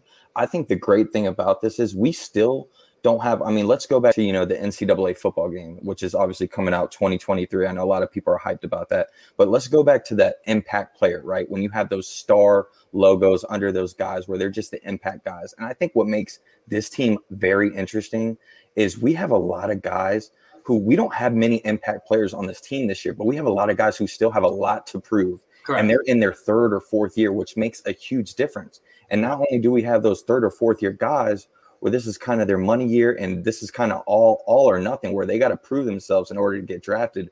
Yeah. But then we also have freshmen, not only true freshmen who we just got in this class, but we have freshmen from last season who are still going to be freshmen who have a lot to prove that want to take that starting spot. You know, the Keyshawn Smiths, the Michael Reddings, the the Jaylan Knightons. And I mean, when's the last time that the Miami Hurricanes has had not only five blue chip players in the running back group, but I mean, we are five, six deep at running back.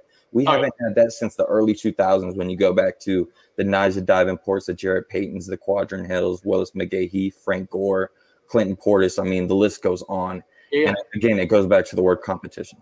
Yeah, no doubt. So let's do this. Let's go go to break real quick, and then uh, when we get back, um, I want to touch on the defense because I think it's going to be interesting to really get in and, and, and like kind of dive into that right there. So we'll catch you guys real, real quick on the Kane Gang Radio Show here on Sirius XM channel one four five. We'll catch you guys on the flip. Yo, what's up? baby This is Tua Tonga Vailoa. Yo, Sway Calloway. This is Spice Adams. This is Michael, the playmaker everything. What's up? This is Gronk, and you're listening to Slam Radio, Sirius XM. Yeah. Allison is perfect. I mean, she'd never tell you that. She's humble and perfect. She likes everyone. She even likes her untidy roommate's weird guinea pig.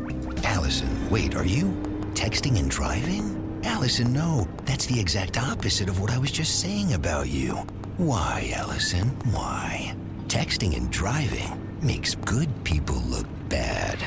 Visit StopTextsStopWrecks.org, brought to you by the National Highway Traffic Safety Administration and the Ad Council. Why should you volunteer with Meals on Wheels?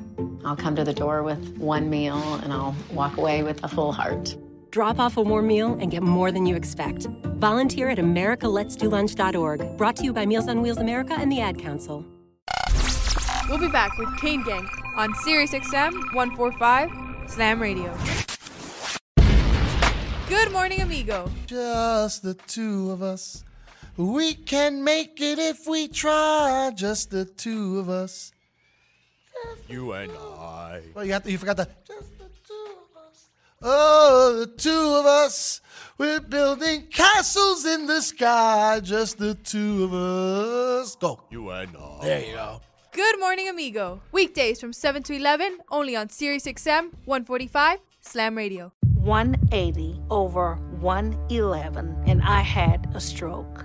145 over 92, and then I had a heart attack. 150 over 90, and I had a stroke. This is what high blood pressure sounds like. You might not feel its symptoms, but the results from a heart attack or stroke are far from silent. Get back on your treatment plan or talk with your doctor to create a plan that works for you. Go to loweryourhbp.org. Everything's changed. Brought to you by the American Heart Association, American Medical Association, and the Ad Council. And now we're back with Kane Gang on Sirius XM 145 Slam Radio. You know, so let's talk about the defense. I mean, it's man, it's it's it's crazy to think. And one name that stands out to me, Berg J Man, and, and I think you guys might agree with this, and I know Brad probably agrees with this. Corey Flagg, I think, is going to be a phenomenal player. Yeah. Um, we just saw to me, he just resembles like that old school linebacker. No tape, no socks, just you know, get out there Yeah. and ball, right? Like, like, but that's that's the mentality that you want. It's not about the gimmicks. It's not about the style. It's about the play. And I think that you know when he's on the field, you see it. Um, I think Sam Brooks can have an amazing year. Again, I go back to if your defensive tackles do what they're supposed to do, if they can clog up the middle, if they can take on the guards, not allow the guards to get out to the second level or the center to get out to the second level, I think our linebackers have free reign and free roaming ability to make play after play after play, where you don't need to have your safeties come, you know, playing, you know, 10 yards into the box. So I think our defensive tackles, whether it's Nesta, Ford, uh, Hunt, you know, Miller, those guys, I think, in order for the University of Miami to be successful, I'm not even talking about the ends. Your interior D tackles have to be the base of your foundation um, on that defense. J man, talk to me, Mr. Pessimist. yeah well i mean you did you did touch on a good point you know with our with our interior d tackles um you know i i've been saying for the last few weeks now that i think uh probably probably the the most you know one of the more important players to the success of our defense in the fact that you know if this guy has a great year then we could be a really good defense and if he you know has an okay year then we might struggle again is jared harrison hunt um, I think we're desperate for a impact player for a star on the defensive line. Now that we've just lost two, uh, you know, I mean, we've lost so much talent in the last two years on defensive line. We're kind of we're starving for another guy to step up and, and become a star. And I think Jared Harrison Hunt is the guy that can do that. Um, but back to Corey Flagg, um, I love Corey Flagg. You know, I I think he's the kind of guy that you know, junior senior seasons he could be in that All ACC, you know, second team, first team discussion. Um, I'm I'm kind of getting the feeling, and, and you know, I could be wrong on this. I'm kind of getting the feeling right now that it might be year too early for that. Um, I I do think he'll be our best linebacker. I'm worried about that position though because he's only a sophomore, right? Um, right. So, so I think it would be a little too much to put on his shoulders of saying, you know, he's going to break out. He's going to be an All ACC linebacker. I think that might be a little premature, but I think for the future he's great, right? And I, I do think he'll be our best. Uh, I do think he'll, he'll be our best guy in 2021. Bird, who, who do you like on the defensive side of the ball as far as interior interior alignment? Uh, I mean, you know, JHH is the uh, is the popular pick here, right? Um, you know, we I know we saw a lot of you know we we saw a lot of good stuff out of him. So, um, you know, I mean, that's that's who I'd have to go with. I mean, and of course, you know, I'm on board with the Corey Flagg situation too. Uh, you know, Zach McCloud, when he joined us here on the Kane Gang Show, was telling us that this guy is a junkyard dog. Like, you know, he's just he's just got a, a, a the right mentality. He's got it upstairs. He's ready to go. But you know, I'm also gonna gonna say if Zach McCloud at six three can get himself up in that 270 pound range, watch out for him with a year with the with an off season of Jess Simpson coaching him.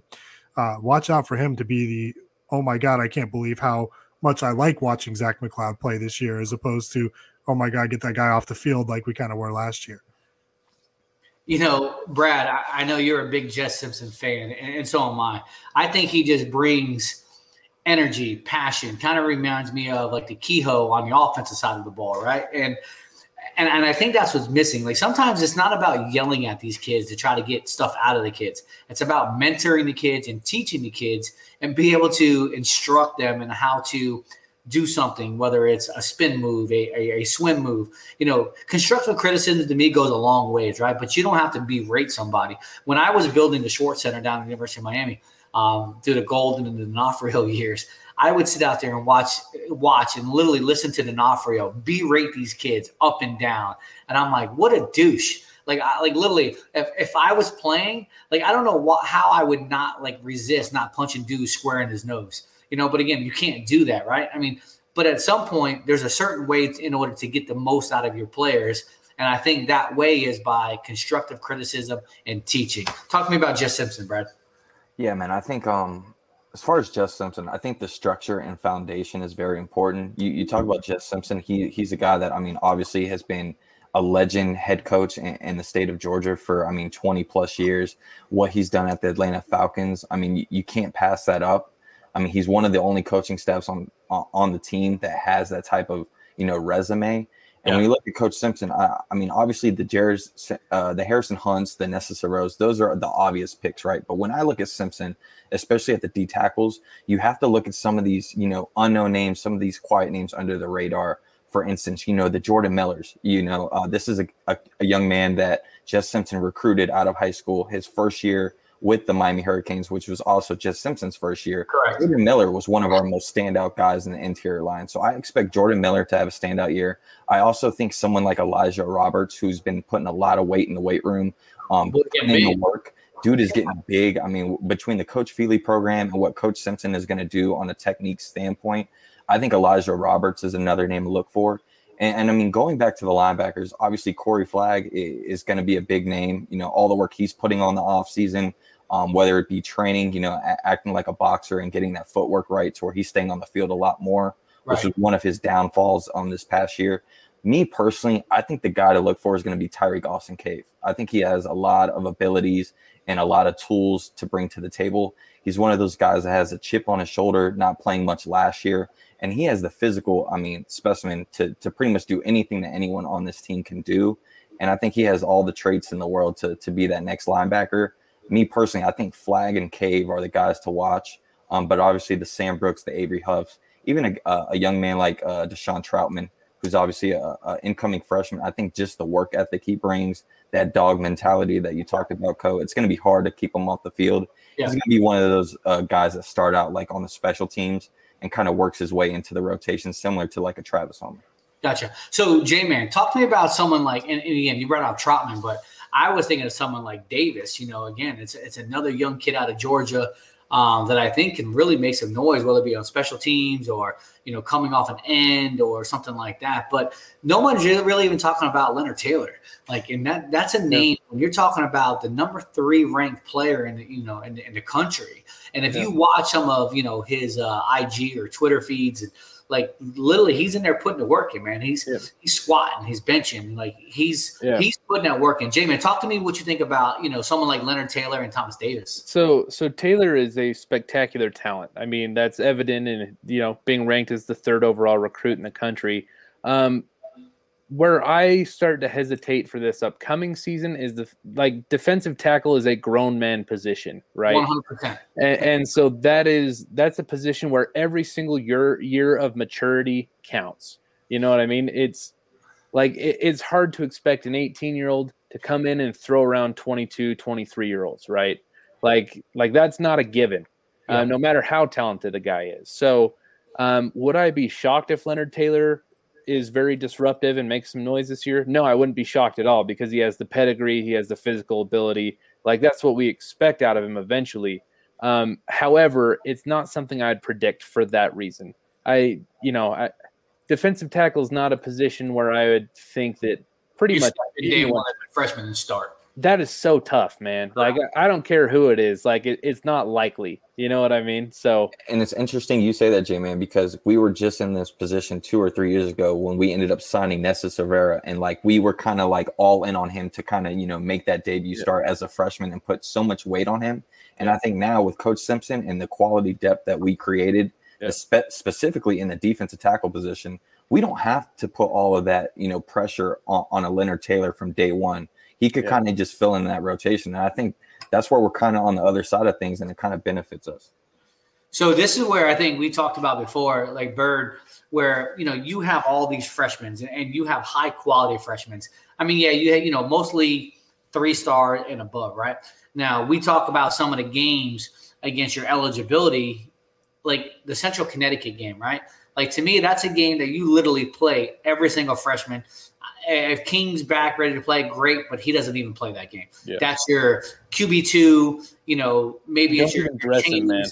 that's what I'm saying, right? There's no there's no there's no reason to even take an opportunity to waste him in that game per se, right? So again, the Leonard Taylors, the James Williams, like we don't know what's going to happen with Avante Williams. Like you know, that's another name that you know I know he just quote unquote got cleared. Um, but again, we have to wait to see what's going to happen there. Like so, but those are the games that you really just kind of throw all your freshmen and let them run wild. I mean, Yep. you have dogs and you have you have ballers. So, Bird, do you agree with that statement? Absolutely, man. Absolutely. I mean, look, I hate the fact that we're going to play this Central Connecticut school. I mean, I'd rather it be if, if we're going to play a, you know, a, a you know, a, a non-power or, you know, a non-division one team, you know, that it would be like a Bethune Cook band or somebody with an awesome band, right? you know, FAMU. I mean, this Central Connecticut, at least it gives us something to watch. I mean, I love, I love the bands when, when those guys come and everything, but, uh, yeah, I mean, you know, let's get the younger guys out there. Let's give them some run. Let's see what they can do. I mean, hey, if it's not if, if not for that, Lorenzo Lingard, man, never seen a carry here. Savannah State, baby, come on, talk. That was it. That was it. So- And I, I don't think he's seen one since he left either. I don't know. I don't know. I don't know, man. I think uh I think we we should take the Central Connecticut game for granted. You know, I think uh you open up with Alabama, you got Michigan State and App State on top of that. I mean, you need you need some type of break in that four game in that four game stretch. I mean, this is the first time in a long time that you look at our first three to four games. This is probably our toughest schedule, first three to four games that we've had in a very long time. And again, you go back to this roster, we have a lot of guys on this team that have a lot to prove, and they're going to have to prove it day one. And I think uh, there's a lot of expectations that need to be met. Well, it's it's the toughest schedule because you know you're you're starting out with Alabama, right? But let's I mean let's be real. You know everybody keeps thinking Michigan State is this threat, and I think they're only Coaching. a threat in name. Coaching. Um, Dude, what they do last year? That They I'm telling you, do their coaching, nothing. their coaching staff is a lot. year. Their coaching staff's a lot better than you think. So, so Brad, I'm, I'm going to talk to you about that because that's a valid point, right? Because I do believe last year they just it was a down year. You had a coaching change. This and gosh, I don't even want to say this, J man. You can like pinch me or hit me because I say this. I think it's the same thing that's going to happen with Florida State. Florida State's making moves as far as the portal. They're like Norvell's building something up there, right? So again, it takes a year or two for the coaches to finally get you know acclimated to the system, for the guys to buy into the system. You know, a lot of guys opted out and decided to, you know, go to the draft this year out of Florida State, you know, not coming back. Um, and, and I think that's only helping Norvell because I think, and I have some friends who are real big Florida State fans, so they were kind of giving me some some backstory on that. Um, but again, just like Michigan State with the coaching change, it takes a year. Florida State, again, even though they haven't done well the last couple of years, just like the University of Miami, like like that logo still holds weight, right? It's it's just something about you know that logo. Same thing with Miami. So, you know, it's I'm optimistic and hopefully that we still we put a, we put another 50 burger on this year up in Tally, but I wouldn't expect that. Um, I, I expect them to be better this year than they were last year. I don't expect 50, right? But let's be real. Their entire roster is completely depleted. I mean, you look down, look up and down it. There's not much there, right? There is, you know, they are definitely loose on talent. But you know, I think they did get a lot of the problems. Know, light it up. McKenzie Milton going right after number five all game. him, and his, him and his plastic knee. oh my word! You know, and the funny thing is, I wanted to touch Brad. We were talking earlier, and you said something about you know the video clips. You know about you know waiting to see clips. Do you guys actually think those clips are staged? I, swear, sometimes right. I think like they literally make a clip just to put it out there. Oh, guy, okay, you run a post route, you DB, you missed the ball, and everybody screams so we can put it out. Listen, Co, you know how I know it's staged? I am one of those people that like are really in depth with those videos. And that first video that just dropped for this season, you know, you know who started the video on that video? The player that was the first person to be shown on that video, Mark Pope. That's that's how you know it's staged right there because that is one player that so many fans have been on, been riding against this whole past season. And for you to start your first video of this next upcoming season with all the additions you've had, regardless if it's a coach or a player and all the other guys, you start out the video with Mark Pope. That shows right there that it states and that there's something to be proven. And I think it goes it goes back again to all these players on this team. There is so many guys on this team who have a lot to prove. And I mean, it's make or break for a lot of them. And unfortunately, I think we're at a point now where we have quality depth behind them to where if they don't prove it on Greentree, I'm hoping, I'm hoping it's a little bit different than the past, and we actually play the best players on the football field instead of seniority. Well, we, we we know that I wouldn't say that they're staged in the fact of people like, okay, hey, Mark, go run this way. I mean, they're recording it, but the, the narrative coming through of how they're editing it and showing Mark first, absolutely agree with that you know, one thing with Manny with this program is is that he doesn't want anything going on. I mean, he's putting the bare minimum out. I mean, last season, what did we get? Probably seven minutes of, of film combined, you know, of this is what was happening in practice with a little bit of music behind it and whatnot, where, you know, they're looking to make sure we don't see, you know, a sling on somebody's shoulder or, or something like that. I mean, you know, Manny is completely secretive with everything that happens in the program. He doesn't even, you know, Mark Richt, when Mark Richt was coach, we used to get a, uh, a list of the uniform combos before every game. Here, it's Saturday morning, and we got to find out, you know, what we're wearing. It's like, dude, you can at least tell us that, man. So he keeps every single piece of information that yeah. he can as close to himself as possible. Hey guys, man, it's been a great, great, great, great episodes today, and uh, I didn't even realize what time it was, man. We burned through that two hours really, really quick. So. uh man, I hope everybody had a good time. Hope you guys enjoy what we talked about. Look forward to the spring ball this week. Uh, you know, J Man, Bird, Brad, man, it's been a, definitely a good chopping it up here today, and uh, look forward to doing it next week. What do you guys think? Absolutely, man. Yeah, man. Can't, Can't wait, wait, for man. baseball tonight, man. Monday, spring baby. practice. Oh Monday, yeah, Monday it starts, man. The journey begins. Listen, you know, we didn't even really talk about that either, but you know, again, Canes baseball tonight. Uh, need to take two or three from Wake this weekend, and then big weekend next uh, with Florida State, man. So we'll see what happens. All right, man. You guys been listening to the Kane Gang Radio Show on Sirius XM channel one four five Slam Radio. Um, you guys can't see any of this right now, but you know we got the J Man, we got Brad, we got Bud Long, and uh, and my boy Rick Dragon. So uh, you guys enjoy, enjoy, enjoy your afternoon, and uh, we'll holler at y'all later. The views and opinions expressed on Kane Gang are entirely those of the host, guests, and callers and do not necessarily reflect the opinions of Slam Radio.